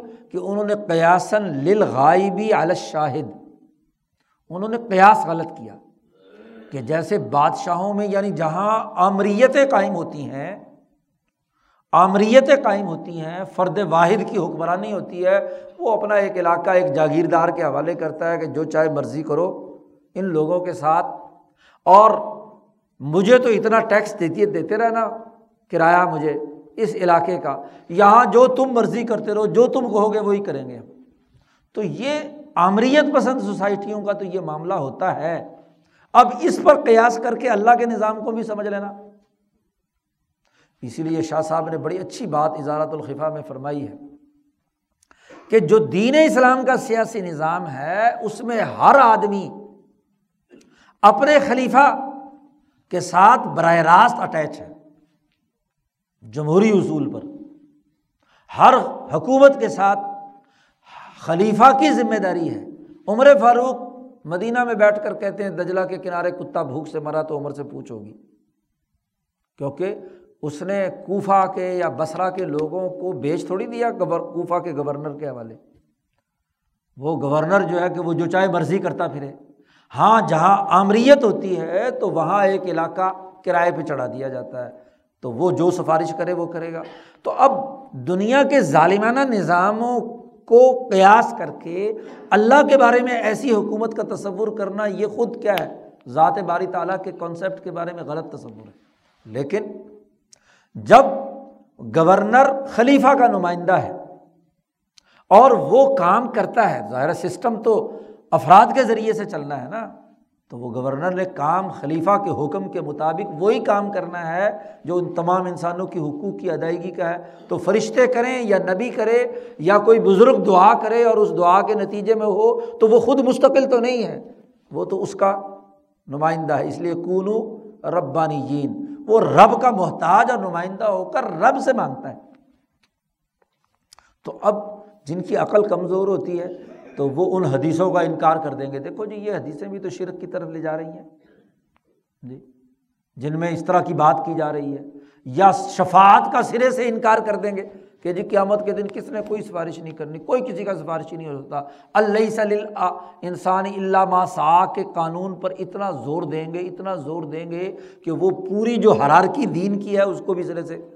اور جو دوسری طرف زندیق ہیں وہ سفارش اور سفارش کو اتنے اونچے درجے پر لے جائیں گے کہ بس وہ خدا بنانے میں کوئی کمی نہیں ہوتی، کہ جو پیر اور بزرگ یا نبی ہے اس کو خدا بنا لیں گے۔ تو دونوں طرف کے انتہا پسند، اس کی پوری تحقیق پیچھے شاہ صاحب ہاں جی تشدد تعمک اور تحریف کی بحث میں شاہ صاحب پیچھے کر کے آئے ہیں۔ جو احکام الملہ والا باب تھا، اس باب میں شاہ صاحب یہ پوری وضاحت کر کے آئے ہیں۔ تو سب سے پہلی بنیادی چیز جو ان کے یہاں ہاں جی موجود تھی ہاں جی تو وہ اللہ تعالیٰ کا دائرۂ خلق اور بڑے بڑی تدبیر، چار پیچھے کمالات بیان کیے تھے شاہ صاحب نے، مسلمات میں ابدا خلق، تدبیر اور تدلی۔ تو ابدا اور خلق میں تو مکمل طور پر مانتے تھے کہ اللہ ہی وعدہ اللہ شریک ہے۔ اور تدبیر میں بڑے بڑے کام جی اسے مانتے تھے۔ کہ وہ اللہ کے ہیں، البتہ چھوٹے چھوٹے کام کچھ اللہ نے ان کو، ان کے سپرد کر دیے۔ اور یہ فساد کی بات تھی۔ نمبر دوسرا اصول۔ شاہ صاحب کہتے ہیں، دوسرا اصول یہ ہے کہ ومنہا مکے کے یہ لوگ، جاہلیت کے زمانے کے یہ لوگ تنظی ہو اما لا یلیق و بھی جناب ہی ذات بارہ تعالیٰ کی جناب کے جو لائق امور نہیں ہیں، اس سے اللہ تبارک و تعالیٰ کو پاک اور بلندر سمجھتے تھے۔ تنظیح بھی کرتے تھے۔ وہ تحریم الحادی فی اسما ہی اللہ کے ناموں میں الحاد کو بھی حرام سمجھتے تھے۔ لاکن کانا من زندقہ تیم ان کے جو زندقہ لوگ تھے، زندیق تھے، وہ کیا کرتے تھے؟ انہوں نے اس کے مقابلے میں بات شروع کر دی کہ ان اللہ اتخذ الملائکت بنات۔ اللہ نے فرشتوں کو اپنی بیٹیاں بنا لیا ہے۔ جی۔ بجائے اللہ کی تنظیح کرنے کے، اللہ کے ساتھ شریک ٹھہرانے میں بیٹیوں کو کیا ہے؟ بیٹیاں قرار دے دیا فرشتوں کو۔ اور وہ ان پہلے والوں نے تو ندیم اور مصاحب بنایا۔ پہلے والوں نے۔ اور یہ دوسرے والے زندیق وہ تھے جنہوں نے بیٹ، فرشتوں کو اللہ کی بیٹیاں بنایا۔ وہ ان الملائی کا انما جو واسطہ تن لیک تصب الحق کو منہ علم لئی سائندہ کہ ان فرشتوں کو واسطہ بنایا جائے تاکہ حق ان کے ذریعے سے وہ علم حاصل کرے جو اس حق تبارک و تعالیٰ کو علم حاصل نہیں ہے۔ کہ یہ فرشتے بیٹیاں ہیں اور ان بیٹیوں کو زمین میں پھیلا کر اللہ میاں جاسوسی والا کام لیتا ہے ان سے۔ یہاں معاملہ الٹا ہے۔ پہلے والے فرشتے کو مانتے تھے۔ دیکھو اب یہ قرآن فہمی کا بہت یعنی ایک جگہ پر فرشتوں کو اور ان اشخاص کو وہ اللہ کا شریک ٹھہرا رہے ہیں۔ اور دوسری طرف وہ فرشتوں کو اللہ کی بیٹیاں بھی قرار دے رہے ہیں۔ تو دونوں میں فرق کیا ہے؟ قرآن کا سیاق و سباق اور حدیث کا جو سیاق و سباق ہے، اس سے یہ بات معلوم ہوئی جو شاہ صاحب نے دونوں میں فرق بیان کیا کہ فرشتے کو یا انسانی ارواح کو اللہ کا شریک ٹھہرانا وہ مصاحبین اور ندما کے تناظر میں کہ ان کے ذریعے سے سفارش کریں گے تو کام ہوگا۔ اور یہ جو بیٹیاں بنانے والے تھے، یہ قیاس کرتے تھے قیاسن الملو کی بن نسبتی الجواسیس۔ جیسے حکمران اپنے جاسوسوں سے کام لیتے ہیں، تو یہ سمجھتے تھے کہ یہ اللہ کی بیٹیاں ہیں۔ اور چونکہ بیٹیاں باپ کو ہر بات بتلاتی ہیں، تو اللہ کی بیٹیاں ہیں تو یہ دنیا میں آپ پھرتی ہیں اور ہماری جاسوسی کر کے جا کے اللہ میاں کو جس کا علم نہیں ہوتا تو یہ اللہ میاں کو وہ علم دیتی ہیں۔ ناؤز باللہ۔ یہ انہوں نے حرکت شروع کی ہوئی تھی۔ لیکن اس، یہ زندیق لوگوں کی بات ہو رہی زندیق کی تاریخ پیچھے آ چکی ہے۔ یعنی جن کی عقل ناقص تھی، جن پر کیا ہے، خرابی موجود تھی، اعمال ایسے کرتے تھے کہ جو پورے طور پر باتوں کو سمجھنے کے بجائے اب فرشتوں کا تو تذکرہ ہوا تھا اس کائنات کے عالمگیر سسٹم کے تناظر میں، اب ان کو جاسوس قرار دے کر اللہ کے علم کو ناقص بنا دینا۔ یہ اللہ کی جناب کے اندر ان کی تنظیح کی خلاف ورزی تھی۔ نمبر تین، ان اللہ تعالیٰ قدر جمی الحوادث۔ تیسرا، یہ اصول بھی مانتے تھے جاہلیت کے زمانے کے، یہ مکے کے لوگ۔ کہ اللہ تبارک و تعالیٰ نے تقدیر کے نظام کے تحت تمام حوادث و واقعات وجود میں آنے سے پہلے اللہ نے لوہے محفوظ میں لکھ دیے ہیں۔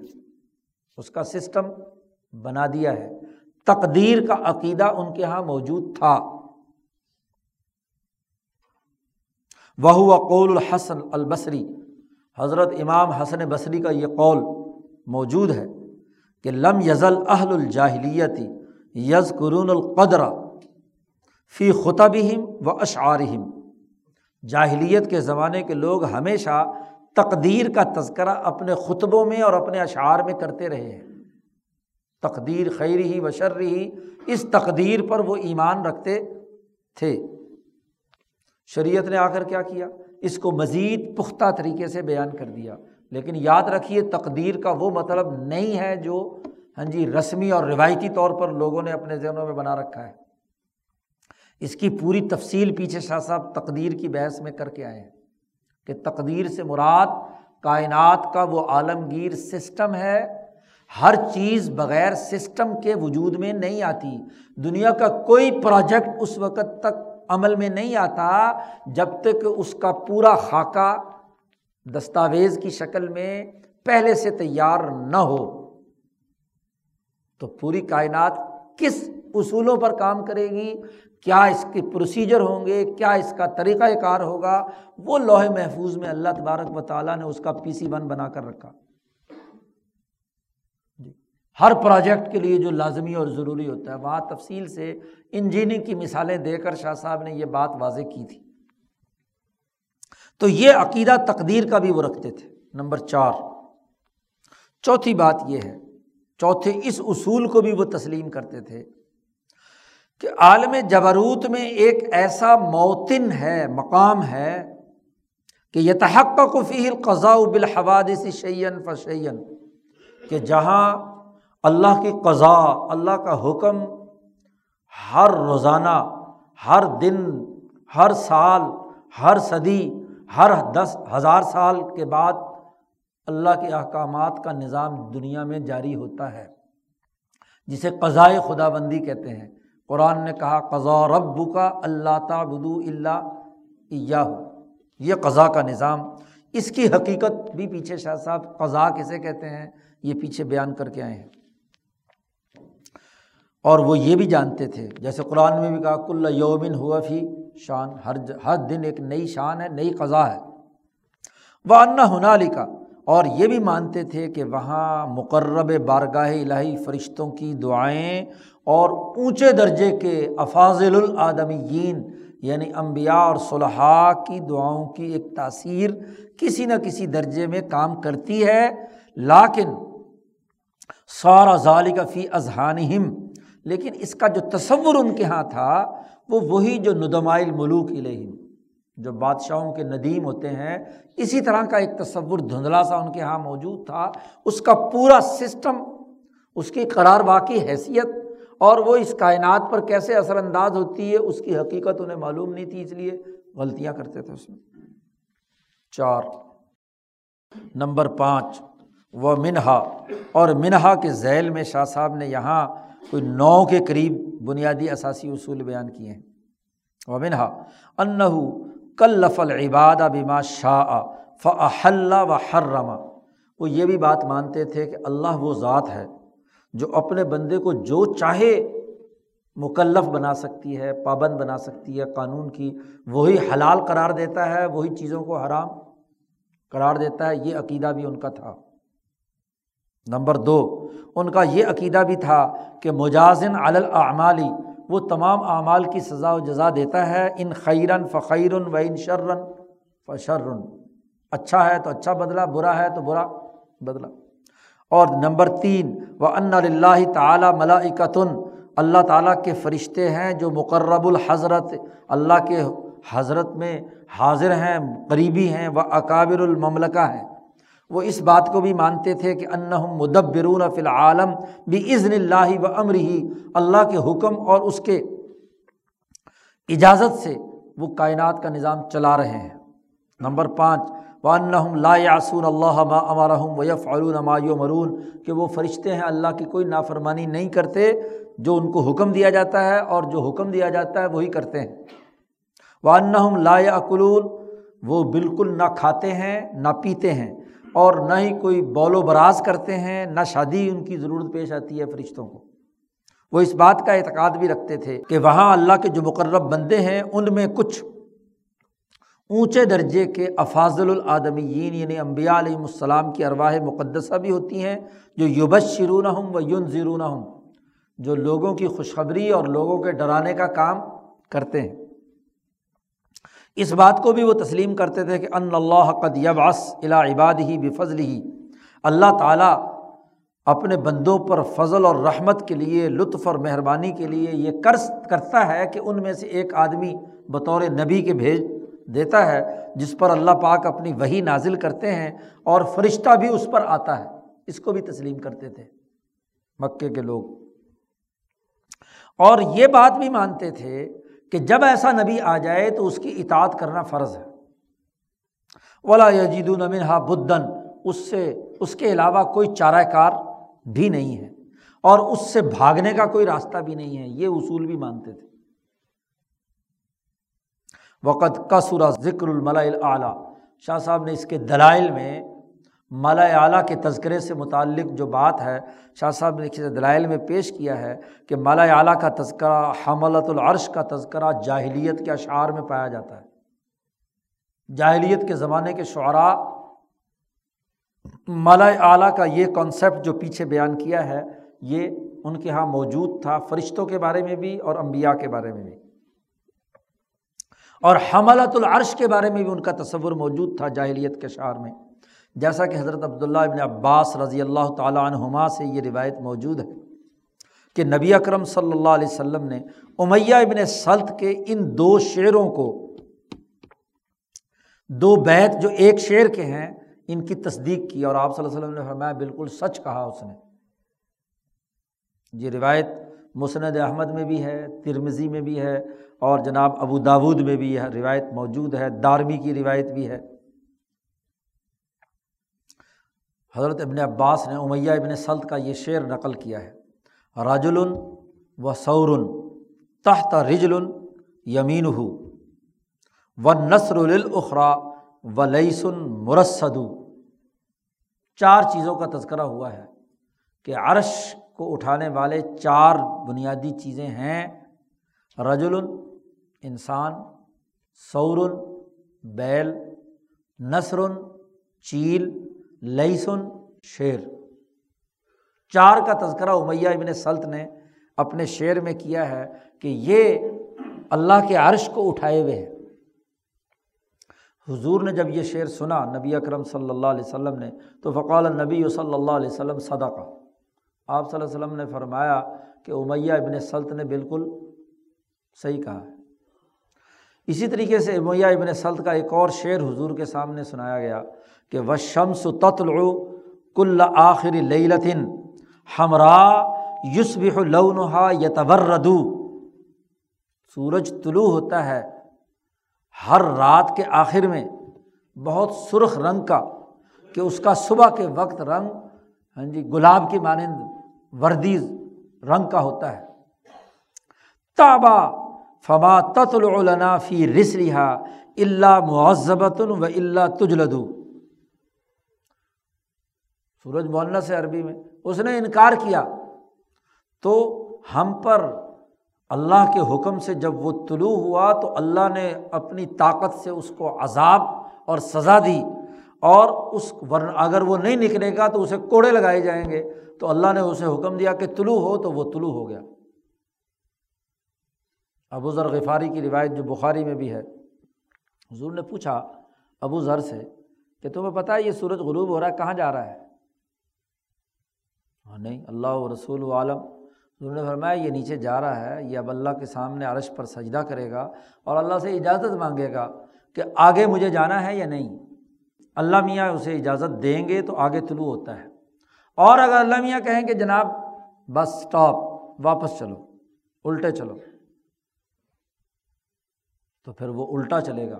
حضور نے فرمایا، جیسے ہی وہ الٹا چلے گا تو پوری کائنات کا جو نظام شمسی ہے، وہ سارا کا سارا کیا ہے؟ گراریاں جیسے الٹی چلتی ہیں تو سب کچھ ٹوٹ پھوٹ کر ختم ہو جائے گا۔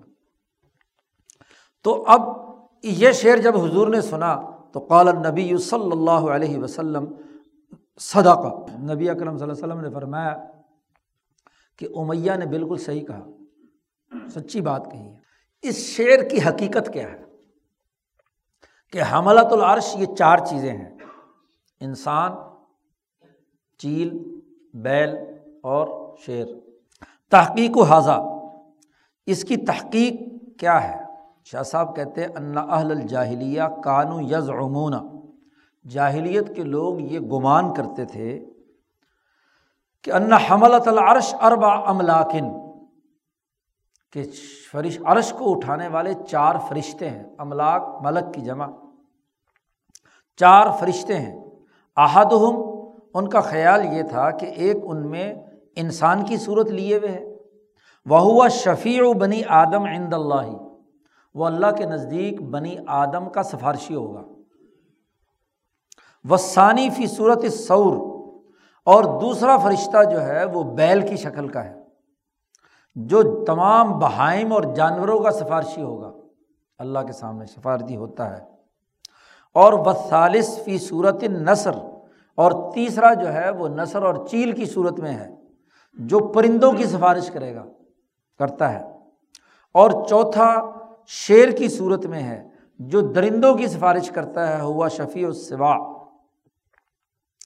وقت ورد شرع بقریب من ذالکا۔ یہ ان کا گمان تھا جاہلیت کے زمانے کے لوگوں کا۔ تو شاہ صاحب کہتے ہیں کہ وقت وارد شرع بقریب من ذالکا۔ اس کے قریب قریب شریعت میں بھی احادیث ایسی وارد ہوئی ہیں۔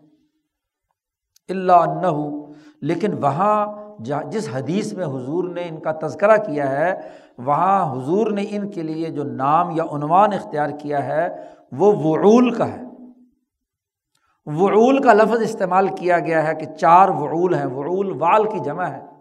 اور وال کہتے ہیں جو اوپر پہاڑوں کے اوپر وہ جو بکرے اور دمبے ہوتے ہیں نا، سینگوں والے، خاص بڑے بڑے سینگوں والے، تیس اسے کہتے ہیں، تیس۔ جیسے گلگت اور ان علاقوں کے اندر خاص قسم کے جو وہ دمبے مار خور کہہ لو۔ جی تو وہ تیس الجبل اسے کہتے ہیں، وہ وہاں ہاں جی موجود ہیں۔ تو نبی اکرم صلی اللہ علیہ وسلم کی روایت موجود ہے، مسند احمد میں بھی ہے۔ ابن ماجہ میں بھی ہے، ابو داود میں بھی ہے، کتاب السنہ میں ترمزی میں بھی ہے صورت الواقعہ کی تفسیر میں۔ ہاں جی یہ تمام احادیث وہاں پر موجود ہیں اور اس کے الفاظ یہ ہیں کہ وہ چار وعول ہیں۔ ان کو وعول وہی پہاڑی بکرے جو بڑی بڑی سینگوں والے ہیں، تو وہ عرش کے ہاں جی چاروں پایوں کو اٹھائے ہوئے ہیں۔ یہ اس حدیث، احادیث کے اس ذخیرے میں یہ بات موجود ہے۔ تو یہ نبی اکرم صلی اللہ علیہ وسلم کی ایک حدیث جو ہے، اس کے قریب قریب ہے۔ وہ دال کا بحسب ما یظہر فی عالم المثالی من صورہم عالم مثال میں یہ ان کی مثالی صورت بیان کی جا رہی ہے، ان فرشتوں کی، جو حملۃ العرش ہے۔ اور حملۃ العرش کا ہونا خود قرآن نے بیان کیا اللہ دین یا العرش ومن حول یوسف بحون بحمد رب ہاں جی وہ اللہ کی تصویر و تحوید بیان کرتے ہیں اور جو لوگ ایمان لانے والے ہیں ان کے لیے استغفار کرتے ہیں۔ یست فرون لمن فل عرض تو حملۃ العرش کا خود قرآن نے تذکرہ کیا ہے۔ اب یہ حملۃ العرش کون ہے؟ تو عالم مثال میں مثالی ان کی شکل بیان کی گئی ہے کہ یہ وعول کی شکل میں ہے یا عرب لوگوں کے تصورات میں یہ چار جو ہے نا انسانوں کے نمائندے یا ان کی تصویر سازی کرنے والے لوگ ہیں۔ وزال کا بحسب مایت حروفی عالم المثال من صورہم فہادہ کلو کا نام معلوماً ہوں ماں ماں داخلہ فی من قیاس الغائب الشاہد ہاں ان کے یہاں یہ معلومات کسی درجے میں موجود تھیں، لیکن چونکہ وہ غائب چیز کو حاضر پر قیاس کر رہے تھے، تو ان کے یہاں حاضر کون ہے؟ یا انسان تھا، یا چیل تھی، یا شیر تھا، اور یا بیل تھا۔ تو انہوں نے اس کو اپنے خیال کے مطابق ان فرشتوں کی وہی تصویر اپنے ذہن کے مطابق بنا لی۔ شاہ صاحب کہتے ہیں کہ یہ جو ہم نے باتیں بیان کی ہیں کہ ان امور پر یہ جاہلیت والے لوگ ان کو تسلیم کرتے تھے، ان پر عمل کرتے تھے، یہ مانتے تھے، ان اصولوں کو تسلیم شدہ تھے ان کے۔ شاہ صاحب کہتے ہیں، لگتا میری ساری بحث کے باوجود بھی اگر تمہیں شک ہے۔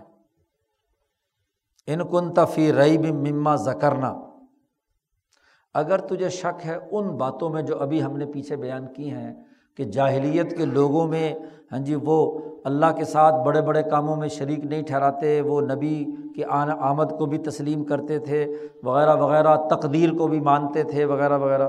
تو یہ اگر اس بات میں آپ کو شک ہے، تو فن ضر تو اب جا کر نظر دوڑاؤ، دوبارہ قرآن پڑھو۔ فن ضر فیما قص اللہ تعالیٰ فی القرآن العظیم۔ قرآن عظیم میں جو واقعات اور قصص بیان کیے گئے ہیں، ان پر دوبارہ نظر دوڑاؤ۔ اور وحتجا علیہم بمائندہم من بقیت العلم۔ اور قرآن کے طرز استدلال اور طرز احتجاج کو سمجھیے۔ قرآن جب بھی ان پر کوئی حجت بیان کرتا ہے، تو اس حجت کا انداز اور اسلوب کیا ہے؟ حجت کسی پر تبھی تمام ہوتی ہے جب وہ کچھ اس میں سے مانتا ہو۔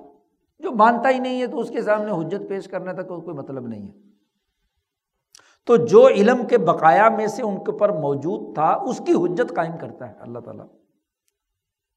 اور وہ کشفی ما اد خلو فی من شبھ ہی و شکوک اور وہ جو شکوک و شبہات انہوں نے اس میں داخل کر دیے، ان کو دور کرتا ہے۔ تو شکوک و شبہات تو تبھی دور کیے جاتے ہیں جب کوئی کانسیپٹ ان کے یہاں موجود ہو۔ تو اگر کانسیپٹ موجود ہی نہیں تو کشف کرنے کا کیا مطلب؟ لا سیمہ خاص طور پر اللہ تعالیٰ کا یہ قول کہ جب وہ نزول قرآن کا انکار کرتے تھے لمبا ان کرو نزول القرآن، تو مثلاً اللہ نے کہا کہ یہ بتلاؤ کل من انضر الکتاب اللہ جا ابھی موسا کون ہے جس نے موسا علیہ السلام پر کتاب اتاری تھی؟ اگر تم آج قرآن کے نزول کا انکار کر رہے ہو تو موسا پر اللہ کی طرف سے کتاب کے نزول کا تو مانتے تھے رہے ہو نا تم؟ تو اس کا مطلب یہ کہ نبی کی بیست کو بھی مانتے ہیں، نبی پر کتاب آنے کے بنیادی کانسیپٹ سے آگاہ ہیں، تو تبھی یہ کیا ہے؟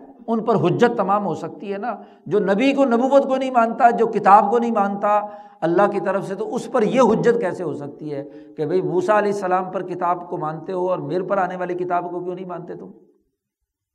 حضور صلی اللہ علیہ وسلم سے کہا جا رہا، آپ ان سے کہیں۔ لمبا قالو، جب انہوں نے یہ بات کہی تھی کہ مالی حاضر رسول، یہ رسول کیسے ہو سکتے ہیں؟ یا کل الطعام ویم شیف الاسواق۔ صورت فرقان میں کہ یہ رسول کیسے ہو سکتے ہیں؟ یہ بازاروں میں چلتے ہیں، کھانا کھاتے ہیں۔ تو اللہ پاک نے کہا کہ یہ یہ جواب دیا اللہ پاک نے کہ بھائی موسا علیہ السلام پر بھی تو کتاب نازل ہوئی تھی تو اس پر تو تم کیا ہے؟ اس کو تو تسلیم کرتے ہو، باوجود اس بات ہے کہ موسا کھانا کھاتے تھے، زمین پر چلتے تھے۔ تو اگر وہ نبی ہو سکتے ہیں تو میں کیوں نہیں؟ یا اسی طریقے سے اللہ پاک نے فرمایا کل ما کن تو بدعمن رسول میں رسولوں میں سے کوئی نئی بات تو لے کر نہیں آیا۔ وہی بات لے کر آیا ہوں جو پہلے رسول لے کر آئے ہیں۔ تو یہ حجت بھی انہیں پر ہوگی جو پہلے رسولوں کی رسالت کا اقرار کرتے ہوں، ورنہ تو یہ حجت تمام کیسے ہو سکتی ہے؟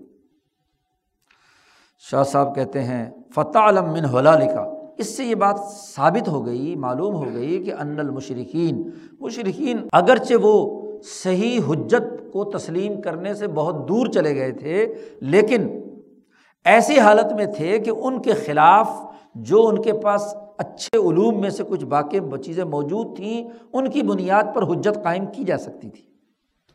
شاہ صاحب کہتے ہیں، مزید اگر تم مطالعہ کرنا چاہتے ہو، یہ تو میں نے قرآن سے دلیل دے دی۔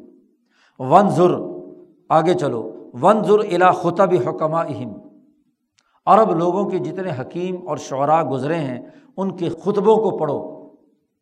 قدیم زمانے کے خطبے محفوظ ہیں۔ جیسے کس ابن سعیدہ ہے، شاہ صاحب کہتے ہیں۔ زید ابن عمر ابن نفیل، جو حضرت عمر ابن الخطاب کے چچا زاد بھائی ہیں اور حضور کی بیست سے پہلے فوت ہو چکے ہیں، ذرا ان کے خطبوں کو پڑھو۔ و الا اخباری من کانا قبل عمر ابن لحی۔ عمر ابن لحی سے پہلے کے زمانے کے جو لوگ ہیں، ان کی خبروں سے تم، ان کے اخبار اور آثار پڑھو۔ تو تجد ظالی کا مفصلاً۔ تم تفصیل کے ساتھ یہ پاؤ گے کہ ان کے خطبوں میں یہ جو میں نے امور بیان کیے ہیں کہ ان جاہلیت کے زمانے میں ان چیزوں کو وہ تسلیم کرتے تھے، یہ مسلمات تم کو ان کے خطبوں میں مل جائیں گی۔ دو ہی طریقے ہوتے ہیں نا۔ اگر آپ قرآن کو مانتے تو قرآن کے طرز استدلال سے یہ بات تسلیم کر لو۔ اور اگر آپ ایسی معاملہ نہیں ہے تو جو عملاً اس زمانے کے جاہلیت کے زمانے کے شعراء اور حکماں اور خطبہ ہیں، ان کے خطبوں کو کیا ہے؟ غور سے دیکھ لو۔ شاہ صاحب کہتے ہیں بلو امانتا اگر تم غور و فکر سے دیکھو، اگر گہری نظر سے اس زمانے کے لوگوں کی جو اشعار اور اخبار اور آثار ہیں، ان کا اگر تم مطالعہ کرو، غایت المکان امعان، خالی گہرائی نہیں، بہت انتہائی گہرائی میں جا کر مطالعہ کرو، تو وجدتا ہے لفظ۔ آپ کے یہاں شاید نسخے میں غلطی ہے، یہاں وجہتا لکھا ہے۔ وجدتا، آپ پائیں گے افاظ و حکمہ اہم ان کے بڑے بڑے فاضلین اور ان کے حکمہ کو کان و یقول بالمعاد، کہ وہ آخرت پر یقین رکھتے تھے، آخرت کو تسلیم کرتے تھے۔ جی نیچے حاشیے والے نے زہیر ابن ابی سلیما کا جملہ نقل کیا ہے کہ اس نے یہ دیکھا، ایک جھاڑی کو خشک ہوتے ہوئے۔ خشک ہونے کے بعد پانی لگا تو تھوڑی سی دوبارہ پھر ہری ہونا شروع ہوئی۔ تو اس نے کہا، جس نے جھاڑی کو اگا کر خشک کر کے دوبارہ اس کو زندہ کر دیا تو وہ ہماری ہڈیوں کو مٹی میں ملا کر دوبارہ زندہ کیوں نہیں کر سکتا؟ جی زہیر ابن ابی سلیما کے خطبے میں یہ بات موجود ہے۔ ایسے عامر بن ضرب کا خطبہ ہے کہ اس نے اپنے خطبے میں شراب کی حرمت کا اعلان کیا کہ میں شراب نہیں پیوں گا، اس لیے کہ یہ عقل کو لے جانے والی ہے۔ اور اس نے اعلان کر دیا جو اللہ اور اس کے رسول پر ایمان رکھتا ہے، وہ کبھی بھی شراب نہیں پی سکتا۔ ایسے عبداللہ ابن عامر ابن عبداللہ ابن تغلب کا ذکر ہے، علان ابن شہاب تمیمی کا ذکر ہے۔ یہ سب کے سب لوگ قرآن نے جن چیزوں کو حرام قرار دیا، جاہلیت کے زمانے میں بھی یہ حرام سمجھتے تھے۔ یہ حکمہ لوگ جو ہے آخرت پر بھی یقین رکھتے تھے، فرشتوں پر بھی، بالحفظہ پر بھی یقین رکھتے تھے اور توحید کو بھی پورے طریقے پر مانتے تھے۔ بعض لوگ ان میں سے، جیسا کہ زید ابن عامر ابن نفیل کا یہ شعر بڑا مشہور ہے۔ انت رب ملک الناس ترن بکفئی کا المنایا والحتوم۔ تو واقعتاً اے رب، تو ہی لوگوں کا، تمام لوگوں کا تو ہی بادشاہ اور رب ہے کہ تیرے ہی قبضے میں لوگوں کی موتیں ہیں اور لوگوں کے فیصلے ہیں۔ قضایا اور منا جو ہے تیرے ہی ہاتھ میں۔ مار دے جس کو اور جس کے چاہے جو فیصلہ کر دے، یہ اب زید ابن عمر ابن رفیل کا شعر ہے۔ ایسے ہی زیر ابن عمر ابن رفیل کا ایک اور شعر یہاں شاہ صاحب نے نقل کیا ہے۔ اربن واحد ترقت اللہ طلّہ جمیان کزا کا یف الرج البصیر۔ اب یہ بھی اسی کا جاہلیت کے زمانے کا شعر ہے کہ کیا ایک رب یا ہزار رب؟ یہ بت تو بنا رکھے، تم نے ہزار رب ہیں، تو ایک رب ماننا چاہیے۔ اور اگر ہزار رب کے ہر ہر رب کے امور تم نے تقسیم کر دیے، تو اسے دین کہیں گے بلا دین تو ایک سسٹم کے تحت کرتا ہے کام۔ اور یہ اتنے سارے بت جو ہیں، یہ کیسے ایک سسٹم قائم کر سکتے ہیں؟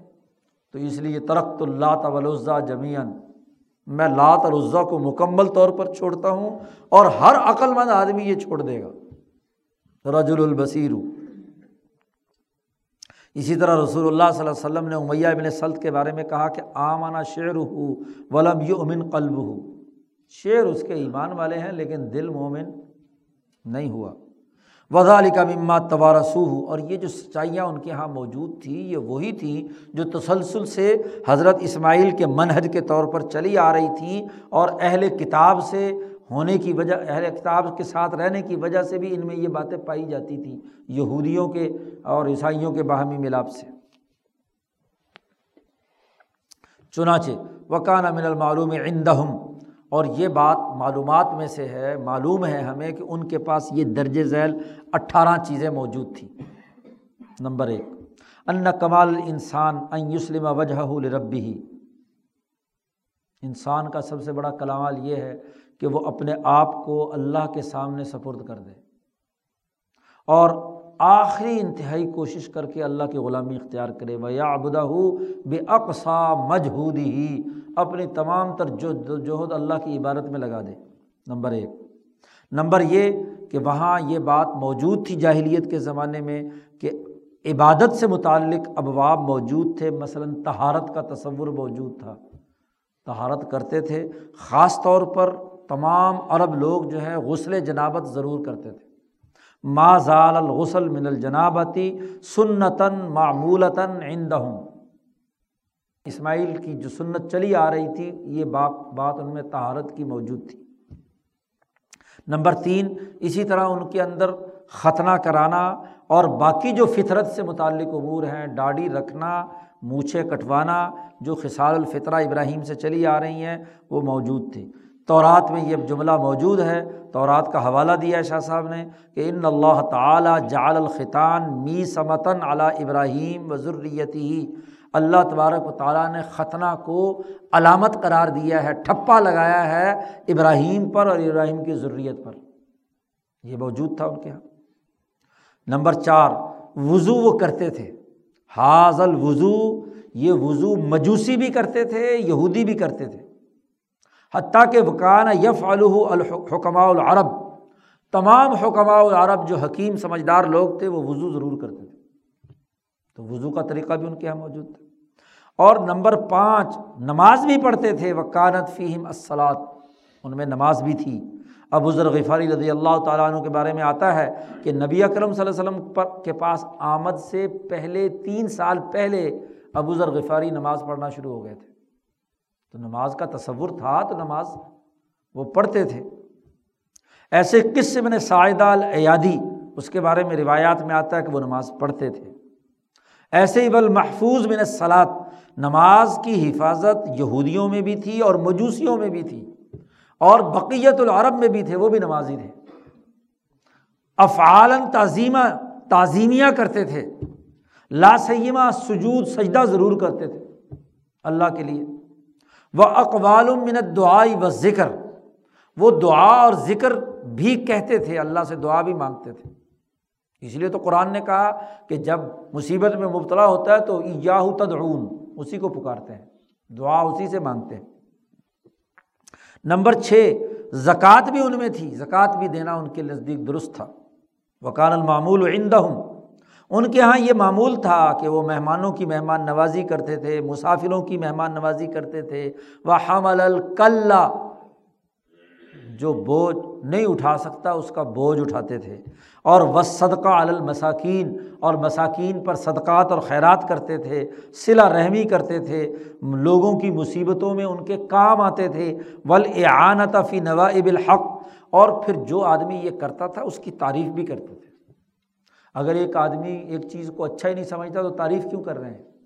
اب حضور کو صادق اور امین اسی وجہ سے کہتے تھے کہ آپ صلی اللہ علیہ وسلم سارے یہ کام کرتے تھے۔ نبوت سے پہلے۔ وہ یا عرفون انّ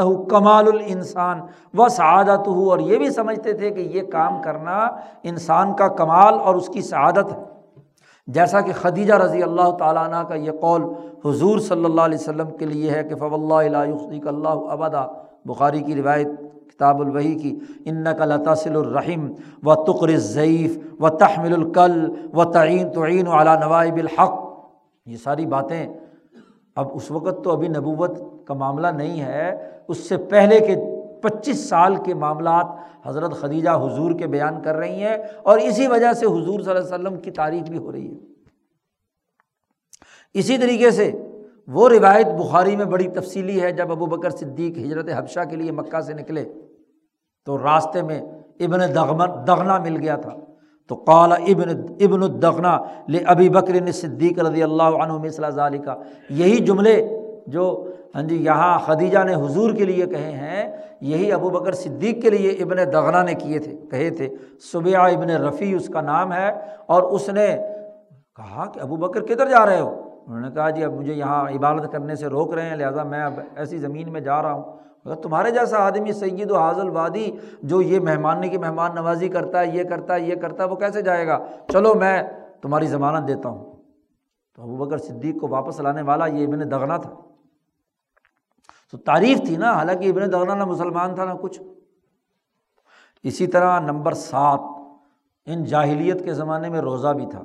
وہ کانا فیم اسوم من الفجری الا غروب شمس فجر سے لے کر سورج کے غروب ہونے تک۔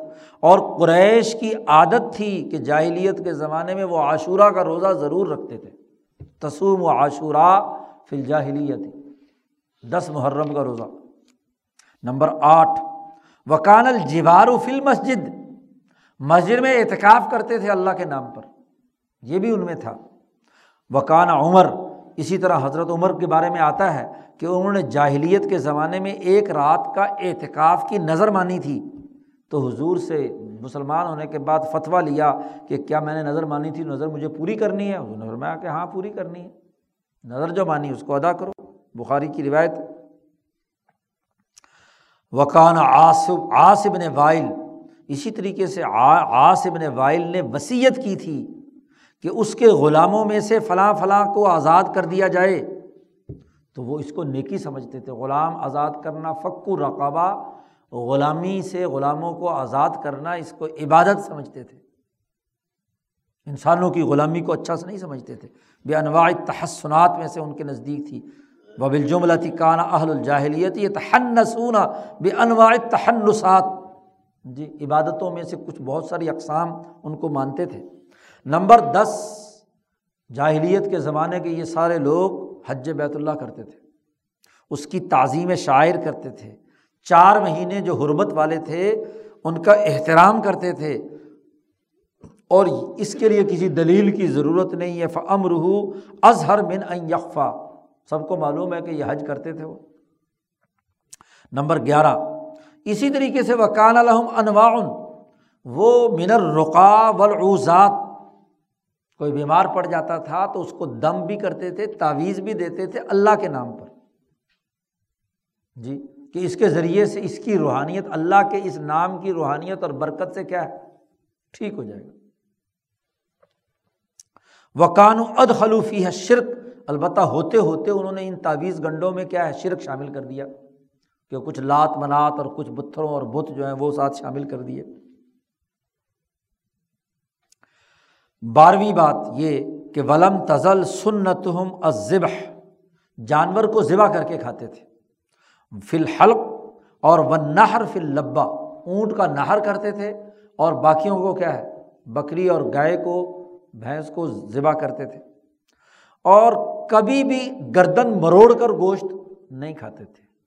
ماں کانو یخ نقو نہ ہو کھانے کا من خانے کا گردن مروڑ کر یا اوپر سے نیچے گرا کر، مار کر نہیں کھاتے تھے۔ اور نہ ہی ولا یب عجون نہ ہی پیٹ پر پیٹ کو زخمی کر کے انتڑیاں باہر نکالیں اور جانور مر جائے اور پھر کھاتے تھے۔ نہیں، باقاعدہ جو اسماعیلی ابراہیمی طریقہ ذبح کرتے تھے اور نہر کرتے تھے، تب گوشت کھاتے تھے۔ تیرہویں بات یہ ہے کہ وہ حضرت ابراہیم علیہ السلام کے دین کے بقایا میں سے یہ بات کہ وہ نجوم پر اعتماد نہیں رکھتے تھے۔ فی ترک نجوم و ترکل خوض فی دقائق کی طبعیات محض طبعیات اور مادی چیزوں کی باریکیوں میں بھی نہیں گھستے تھے۔ کیونکہ عرب مزاج جو ہیں، وہ کیسر و کسرا کی طرح تعیشات میں مبتلا، لذتوں کے بہادر تھے، دلیر تھے، سادہ زندگی موٹا جھوٹا کھاتے تھے۔ ہاں جی تو طبیعت کی لذتوں اور تعیش میں بھی مبتلا نہیں تھے اور نہ ہی علم نجوم کی باہمیات میں مبتلا تھے۔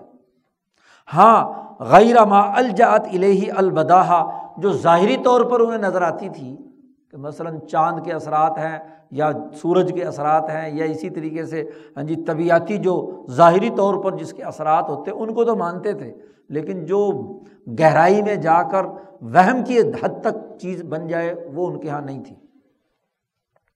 نمبر چودہ وکان العمدہ عندہم ان کے نزدیک سب سے عمدہ ترین بات مستقبل کے حوالے میں خواب تھے۔ معرفہ اور رویا مستقبل کی بات سچے خوابوں سے وہ معلوم کرتے تھے۔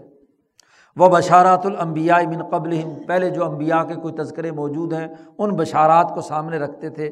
پھر یہ ہوا کہ آہستہ آہستہ اس کے اندر کاہن داخل ہو گئے۔ انہوں نے عمر ابن الحی کے بعد اس نے اس کو مزید خراب کرنا شروع کر دیا۔ اور ایسے الاستقسام بالاضلام وہ جو تقسیم کرنے کے لیے تیروں کے ذریعے سے استقسام کرتے تھے، یا اسی طریقے سے وہ فال نکالنے کا جی خرابی جو ہے وہ ان کے اندر پیدا ہو گئی اتیارہ وکان یارفون اور وہ یہ بات بھی جانتے تھے کہ یہ تینوں باتیں کہانت تیارہ اور اضلام یہ تینوں اصل ملت میں نہیں تھیں۔ اس بات کو بھی تسلیم کرتے تھے کہ یہ بعد کی پیداوار۔ وہ قول صلی اللہ علیہ وسلم، اور اس کی دلیل حضور کا وہ قول ہے کہ جب فتح مکہ کے موقع پر خانہ کعبہ سے بت باہر نکالے جا رہے تھے تو حضرت ابراہیم اور اسماعیل کی صورت بھی بنائی ہوئی تھی انہوں نے، ان بتوں میں۔ تو ان کے ہاتھوں میں انہوں نے تیر پکڑا رکھے تھے، وہی اضلام والے۔ جی بخاری کی روایت ہے کہ یہ جب جی حضور نے یہ دیکھا تو حضور نے فوراً کہا کہ لقد عالم انہما لم یس تک سما قطو یہ مکے کے مشرق اچھی طرح جانتے تھے کہ ابراہیم اور اسماعیل نے کبھی استقسام بالاضلام نہیں کیا۔ ہاں جی اس کے باوجود اس کو رکھا ہوا ہے۔ اب اس کا مطلب یہ کہ جانتے تو تھے نا کہ اصل ملت میں نہیں ہے، یہ بعد کی پیداوار ہے۔ اور اسی طریقے سے وکان و بنو اسماعیل علا منہاج ابی ہم یہ بنو اسماعیل اپنے باپ حضرت ابراہیم، اسماعیل کے منہج پر رہے الا ان وجیدہ فی ہم یہاں تک کہ ان میں امر ابن لوہئی آیا اور یہ حضور کی بیست سے تقریباً تین سو سال پہلے کی بات ہے، جس نے آ کر یہ بت پرستی اور یہ ساری یہ جانتے تھے کہ امر ابن لوہئی کے زمانے سے یہ کہانت اور تیارہ اور یہ تیروں کا استعمال شروع ہوا۔ نمبر پندرہ۔ وکانت الحم سنن المعقدتن یتلاومون اعلیٰ ترکی حافی مکلم و مشربیم کھانے اور پینے کے جو آداب اور طور طریقے ابراہیم کے زمانے سے چلے آ رہے تھے، لباس سے متعلق اس کے ان کے طریقے تھے۔ سنن، آداب تھے کہ ایسا کھانا کھانا ہے اور ایسا پینا ہے اور ایسا، تو وہ آداب تھے۔ اور جو آدمی ان سنتوں کو ترک کرتا تھا، اس کو برا بلا بھی سمجھتے تھے، برا سمجھتے تھے، ملامت کرتے تھے۔ اور اسی طریقے سے ان کے ولائم اور آیات ان کی عیدوں کا بھی طور طریقہ تھا، مردوں کو دفن کرنے کا جو ابراہیمی اصل طریقہ وہ بھی تھا، ان کے نکاح کا طریقہ بھی تھا، ان کے طلاق کا طریقہ بھی تھا، عدت گزارنے کا قانون بھی تھا، سوگ منانے کا بھی طریقہ تھا، بیوعہم خرید و فروخت کا بھی تھا، معاملات کا بھی طریقہ تھا۔ اور جو ان طریقوں کو چھوڑتے تھے جو لوگ، اس کو برا سمجھتے تھے۔ نکاح کا صحیح طریقہ بھی تھا۔ اسی لیے حضرت عائشہ کی روایت ہے کہ چار نکاح کے طریقے تھے، جو صحیح تھا، حضور نے برقرار رکھا اور جو تین برے تھے اور ان کے عقل مند بھی ان کو برا سمجھتے تھے۔ جی تو وہ اس کو حضور نے ممنوع قرار دے دیا۔ نمبر سولہ، مکے کے یہ مشرق محارم کو بھی حرام سمجھتے تھے۔ بیٹیوں سے کبھی شادی نہیں کی انہوں نے۔ ماؤں سے کبھی شادی نہیں کی، بہنوں سے کبھی شادی نہیں کی، جو ابراہیمی طریقے کے مطابق محرمات تھی، ان سے نکاح نہیں کرتے تھے۔ نمبر سترہ و کانت الحم مزاجر فی مظالم ہم اگر کوئی ظلم کرتا تھا تو اس کی زجر و توبیق اور اس کی سزائیں بھی مقرر تھیں۔ مثلاً قصاص تھا۔ جو کوئی قتل کرتا تھا، بدلے میں قصاص کا قانون ان کے یہاں موجود تھا۔ ایسے دیات تھی کسامہ تھا۔ زنا اور چوری کی سزائیں بھی ان کے یہاں تھیں۔ گو ان میں انہوں نے خواہشات سے کوئی تغیر و تبدل کیے تھے، لیکن اصل سزائیں ان کو جرم سمجھتے تھے اور ان جرموں کی سزا موجود تھی۔ اسی لیے تو دیکھیے نا، دیت حضرت عبد المطلب کے زمانے میں ہاں جی دس اونٹ تھی۔ لیکن جب دیکھا کہ یہاں اس سے لوگ باز نہیں آ رہے تو انہوں نے سو اونٹ کر دی۔ تو حضور نے اسی سو اونٹ کو برقرار رکھا تھا، دیت مغلزہ جسے کہتے ہیں۔ اسی طریقے سے اٹھارہ شاہ صاحب کہتے ہیں و داخلت فی ہم ان میں کیسر و کسرا سے، من العقاصرتی ولقیاسرتی کیسر و کسرا سے ایسے علوم بھی آئے تھے جن کا تعلق ارتفاق سالس اور ارتفاق رابع سے ہے۔ مکے والوں کے پاس یہ علوم بالکل جاہل ان پڑھ قوم نہیں تھی۔ جیسا کہ ہمارے یہاں کے باعثین جب حضور کی سیرت بیان کرتے ہیں تو کہتے ہیں جی بس سب کچھ گھٹا ٹوپ اندھیرا تھا، یوں تھا، وہ تھا، بالکل زیرو سے کام تھا، فاران سے سورج طلوع ہوا اور اس نے بس دنیا میں دین غالب کر دیا اور یہ کر دیا، وہ کر دیا۔ جو باتیں بیان کرتے ہیں، مولانا سندھی نے اس پر بڑی کڑی تنقید کی ہے کہ عرب کے یہ قریشی تیس چار سو سال سے حکمران تھے۔ حکمرانی کا نظام موجود تھا، سسٹم تھا، طاقت تھی، قوت تھی، وہ تمام عمدہ باتیں بھی ان کے اندر موجود تھیں۔ یہ سمجھنا کہ حضور سے پہلے بالکل زیرو تھا اور حضور نے ایک دم آئے اور تیئیس سال میں کہیں سے کہیں بات پہنچا دی، یہ حقائق کے منافی ہے یہ یہاں کے خواہش پرستوں یا جو دین کو مکمل طور پر سمجھنے کی اہلیت نہیں رکھتے، تو جاہل خطیبوں کی گفتگو ہے۔ تو اکاسرہ اور قیاسرہ سے ان کے پاس علوم ارتفاق سالس بھی تھے۔ اور ارتفاق رابع کے بھی کچھ علوم تھے، لیکن ان علوم کے اندر فسق و فجور داخل تھا۔ داخلہ ہوں الفسوق و تظالم ان میں تظالم بھی تھا کہ نوچنا، لوٹنا، ڈاکے مارنا ہاں جی بچوں کو غلام بنانا زنا کاری کا پھیلنا، غلط نکاحات کا ہونا، سود خوری کا ہونا، نماز اور ذکر کو چھوڑ دینا اور اس سے اعراض کرنا، وغیرہ وغیرہ۔ یہ کیسر و کسرا کے اثرات سے۔ اس لیے مولانا سندھی کہتے ہیں کہ قرآن حکیم کی تفسیر میں کہ مکہ مکرمہ میں، جس میں قرآن نے مکی صورتوں میں کہا کہ جس میں یہ اختلاف کرتے ہیں۔ تو اختلاف کی تشریح میں مولانا سندھی نے اسی سے استدلال کر کے شاہ صاحب کی اس بات سے کہ سیاسی طور پر تین مکاتب فکر تھے وہاں۔ ایک کسرا ایران کے ماتحت تھا۔ یعنی سیاسی طور پر ان کی حمایت اور ان کی باتوں کو قبول کرتا تھا۔ اور ایک کیسرے کیسرے روم کے مطابق تھا۔ اور ایک حنیفیت کے اصول پر تھے۔ جی تو حضور نے حنیفیت کے اصولوں کو برقرار رکھا کیسر و کسرویت کے جو اصول تھے ان کو رد کر دیا۔ اور اس کی سب سے بڑی دلیل صورت روم ہے۔ مولانا سندھی نے اس کی تشریح میں الفلام میم غلیبت الروم فی ادن العرض وہ ممباد غلب سیغلبون فی بزر سنین۔ تو کیسر و کسرا کی جو لڑائی میں چونکہ وہ گروپ خوش ہوتا تھا، جس گروپ کا بند کا کیسر و کسرا میں سے غالب آتا تھا۔ تو حضور صلی اللہ علیہ وسلم کی اپنی شناخت اور ابراہیمی تحریک کے غلبے کا اعلان ہے۔ اسی لیے مولانا سندھی نے ان مفسرین پر تنقید کی ہے جو کیسر کے غلبے پر مسلمانوں کی خوش ہونے کی بات کر رہے ہیں۔ مولانا نے کہا، نہیں، یہ نہیں ہے۔ وہ جو آگے کہا ہے کہ یوم یفرح المؤمنون للہ الامر یہ للہ الامر کب ہے جب غزبۂ بدر ہوا ہے۔ تو بدر کا دن بھی تھا جب مسلمان غالب ہوئے ہیں۔ تو اس دن مسلمان خوش ہوئے ہیں۔ مسلمان اپنے انقلاب پر خوش ہوں گے یا کیسر کے غلبے پر خوش ہوں گے۔ وہاں بڑی جامع بحث مولانا سندھی نے کی ہے۔ فبو عیسن نبی یہ اٹھارہ امور ان کے یہاں موجود تھے۔ یہ ان کی نوعیت تھی، قرار واقعی۔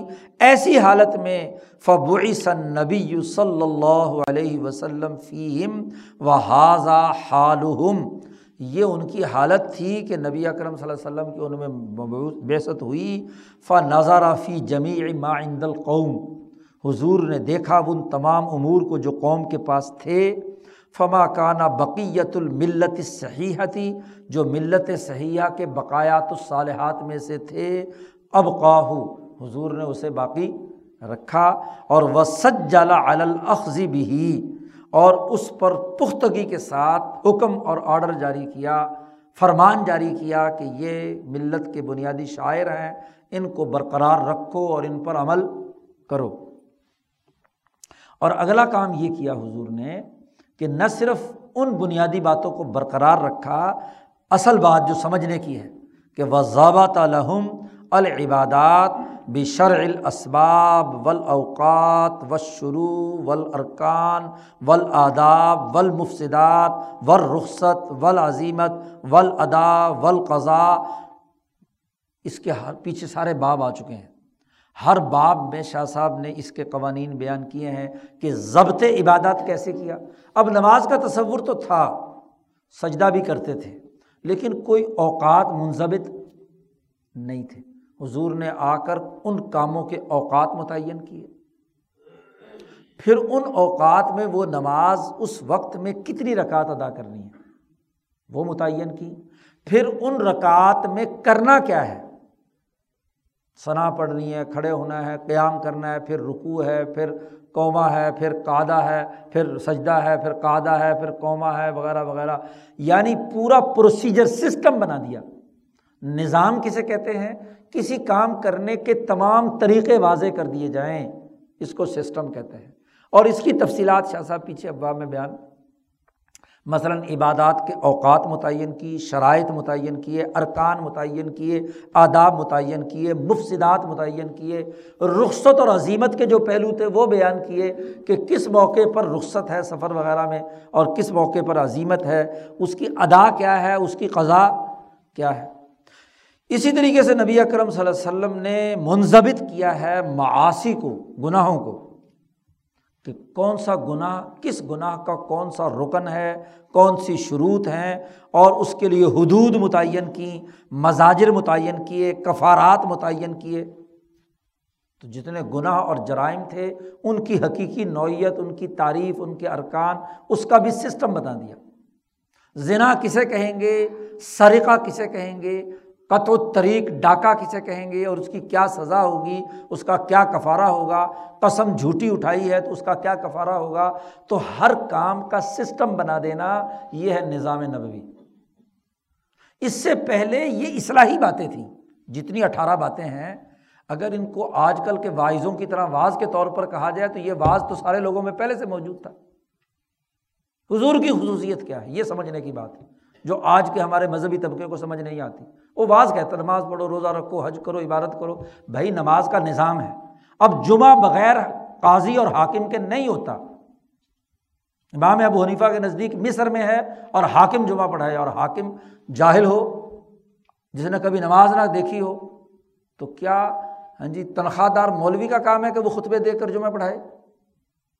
یہ تو اس حاکم کا کام ہے کہ وہ آ کر یہاں جامع مسجد میں کھڑے ہو کر عوام کا سامنا کرے تاکہ عوام اس کا احتساب کر سکیں جمعے کے دن کی تمہارے جسم پر دو کپڑے کیوں ہیں؟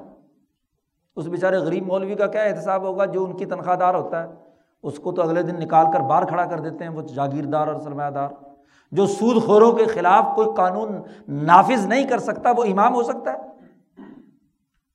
امام تو وہ ہے جو حکمران ہے جو سود خور کو نت ڈالے۔ سود خور مسجدیں بنائے چندے سے اور چندے دے اور یعنی وظیفے لے اور سارے کام بھی کرے۔ بس آپ نے بعض کہہ دیا، جس کا جی چاہے مانے، جس کا جی چاہے نہ مانے۔ امام منیفا نے کہا کہ جو نماز نہیں پکڑتا، پکڑ کر جیل میں ڈال دو۔ یہاں نماز کے پیچھے درخواستیں کرتے پھرتے ہیں۔ اے اللہ کا نام لے لو جی نماز پڑھ لو جی اللہ کو یاد کر لو۔ یہ کوئی بھیک مانگنے کا دین ہے؟ امام غزالی نے لکھا ہے کہ نماز کی دعوت دائی دو ہونے چاہیے۔ دو میں سے کوئی ایک ہو، مبلغ۔ تو اس کی تبلیغ کام کرتی ہے، یا وہ حاکم ہو جس کے حکم کی خلاف ورزی نہ کی جا سکتی ہو، یا ایسا روحانی شخص ہو کہ لوگ اس کے ساتھ اتنے وابستہ ہوں کہ اس کے حکم کی خلاف ورزی کو کوئی آدمی اپنی روحانی گمراہی سمجھے۔ صرف اس کو بعض کہنے کا حق ہے۔ یہ دین کو بھیگ مانگنے کے لیے اس کا سسٹم ہے۔ جو سسٹم کی خلاف ورزی کرے گا، اس کا کیا تعلق ہے؟ دین کو مانے بھی اور اس کا سسٹم قائم نہ کرے۔ درخواست کرنی پڑے گی کہ سود سے بچ جاؤ۔ ملک کا صدر علماء سے کہے کہ جی جناب والا، سود کے اندر کوئی نرمی کرو، کوئی کوئی ہمارے لیے راستہ نکالو، سود کے بغیر تو نظام نہیں چلتا۔ یہ کیا تماشا ہے؟ درخواستیں دے رکھی ہیں سپریم کورٹ میں، ہائی کورٹ میں۔ جی بلا سودی نظام ہونا چاہیے، درخواستوں سے کام ہوتا ہے۔ سسٹم بنایا حضور نے۔ یہ اصلاحی باز نہیں ہے۔ یہ اصلاحی باز تو حضور سے پہلے بھی بہت ہوتے تھے۔ زید ابن امر ابن نفیل جب شعر جو شاعر کہتا تھا، وہ مجمع میں اصلاحی باز ہوتا تھا۔ ایک خطیب خطبہ دیتا تھا، خطبہ لاکھوں لوگوں پر اثر انداز ہوتا تھا۔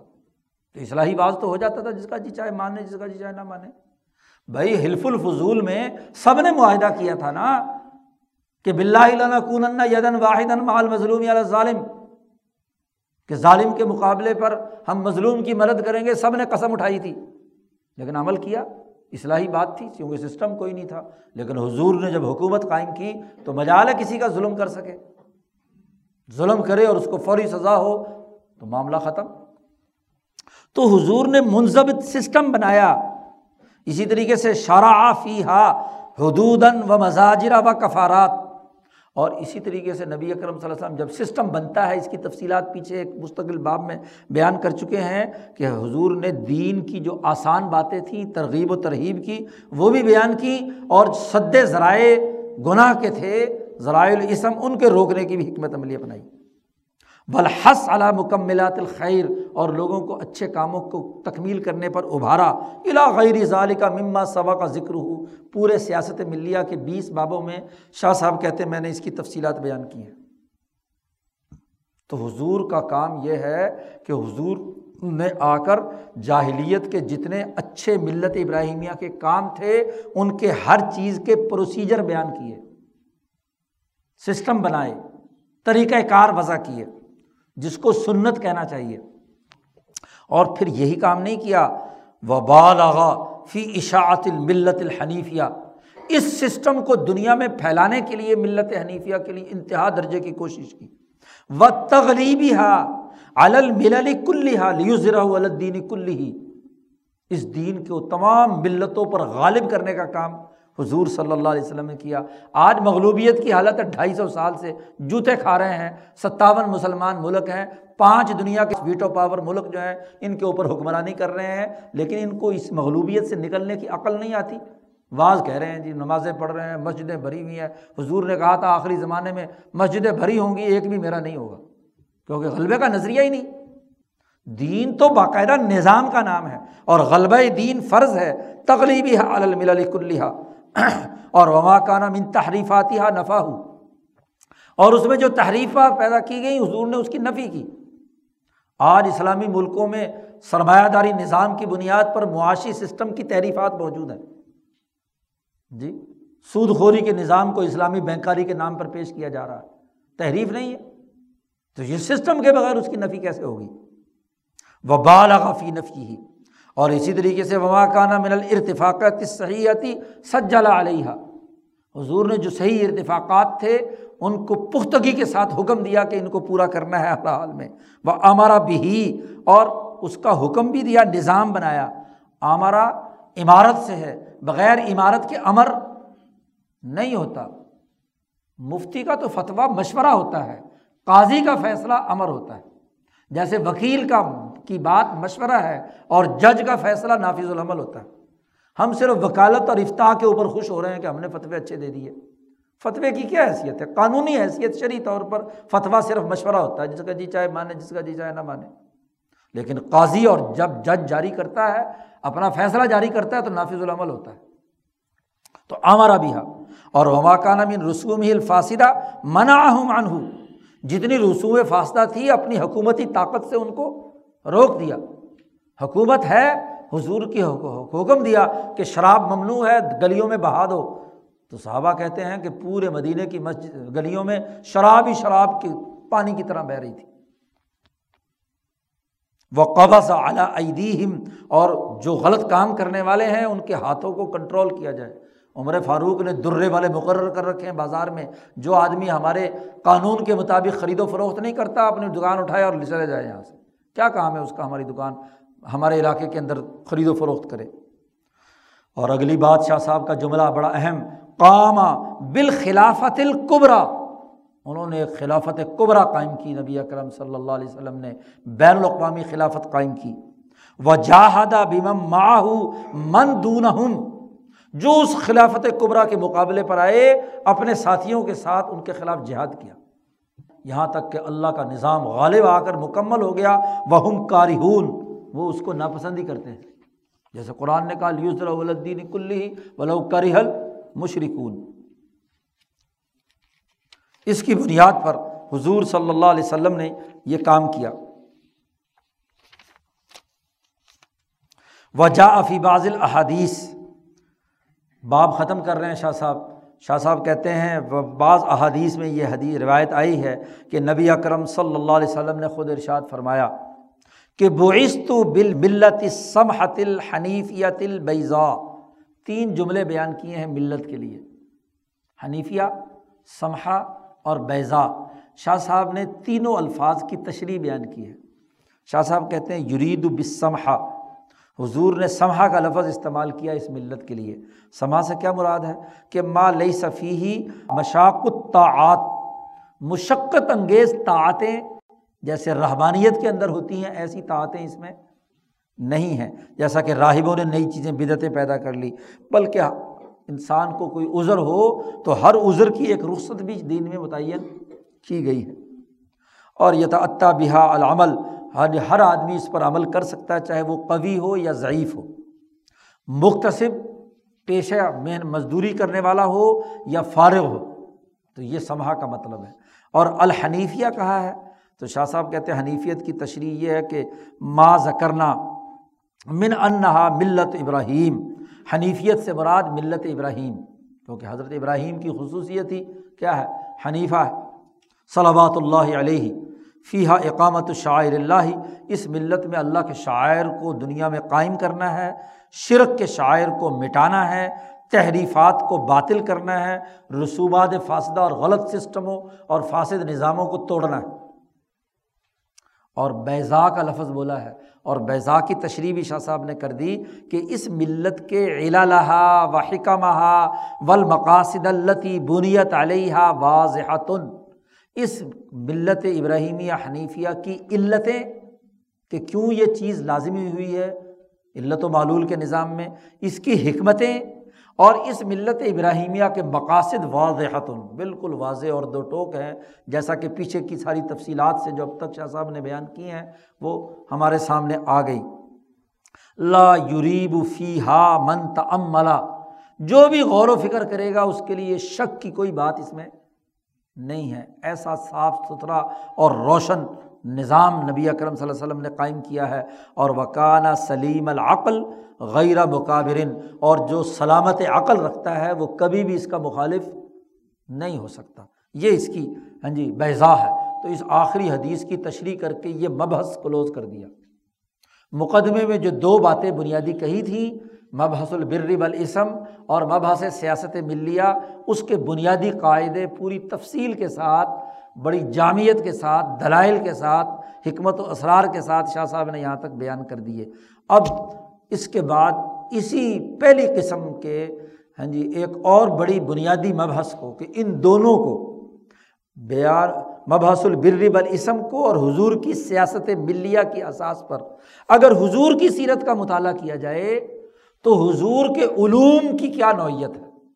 اور حضور نے یہ کام کیسے سر انجام دیا؟ استمباد کیسے کیا؟ اس کی جزیات کے بنیادی قاعدے اور ضابطے کیا ہیں؟ اس کے لیے شاہ صاحب نے ساتواں مبحث قائم کیا ہے ان شاء اللہ اگلے بدھ میں سے پڑھیں گے۔ اللہ تعالیٰ شاہ صاحب کی باتوں کو سمجھنے اور عمل کرنے کی توفیق عطا فرمائے۔ اللہ صلی علیہ محمد۔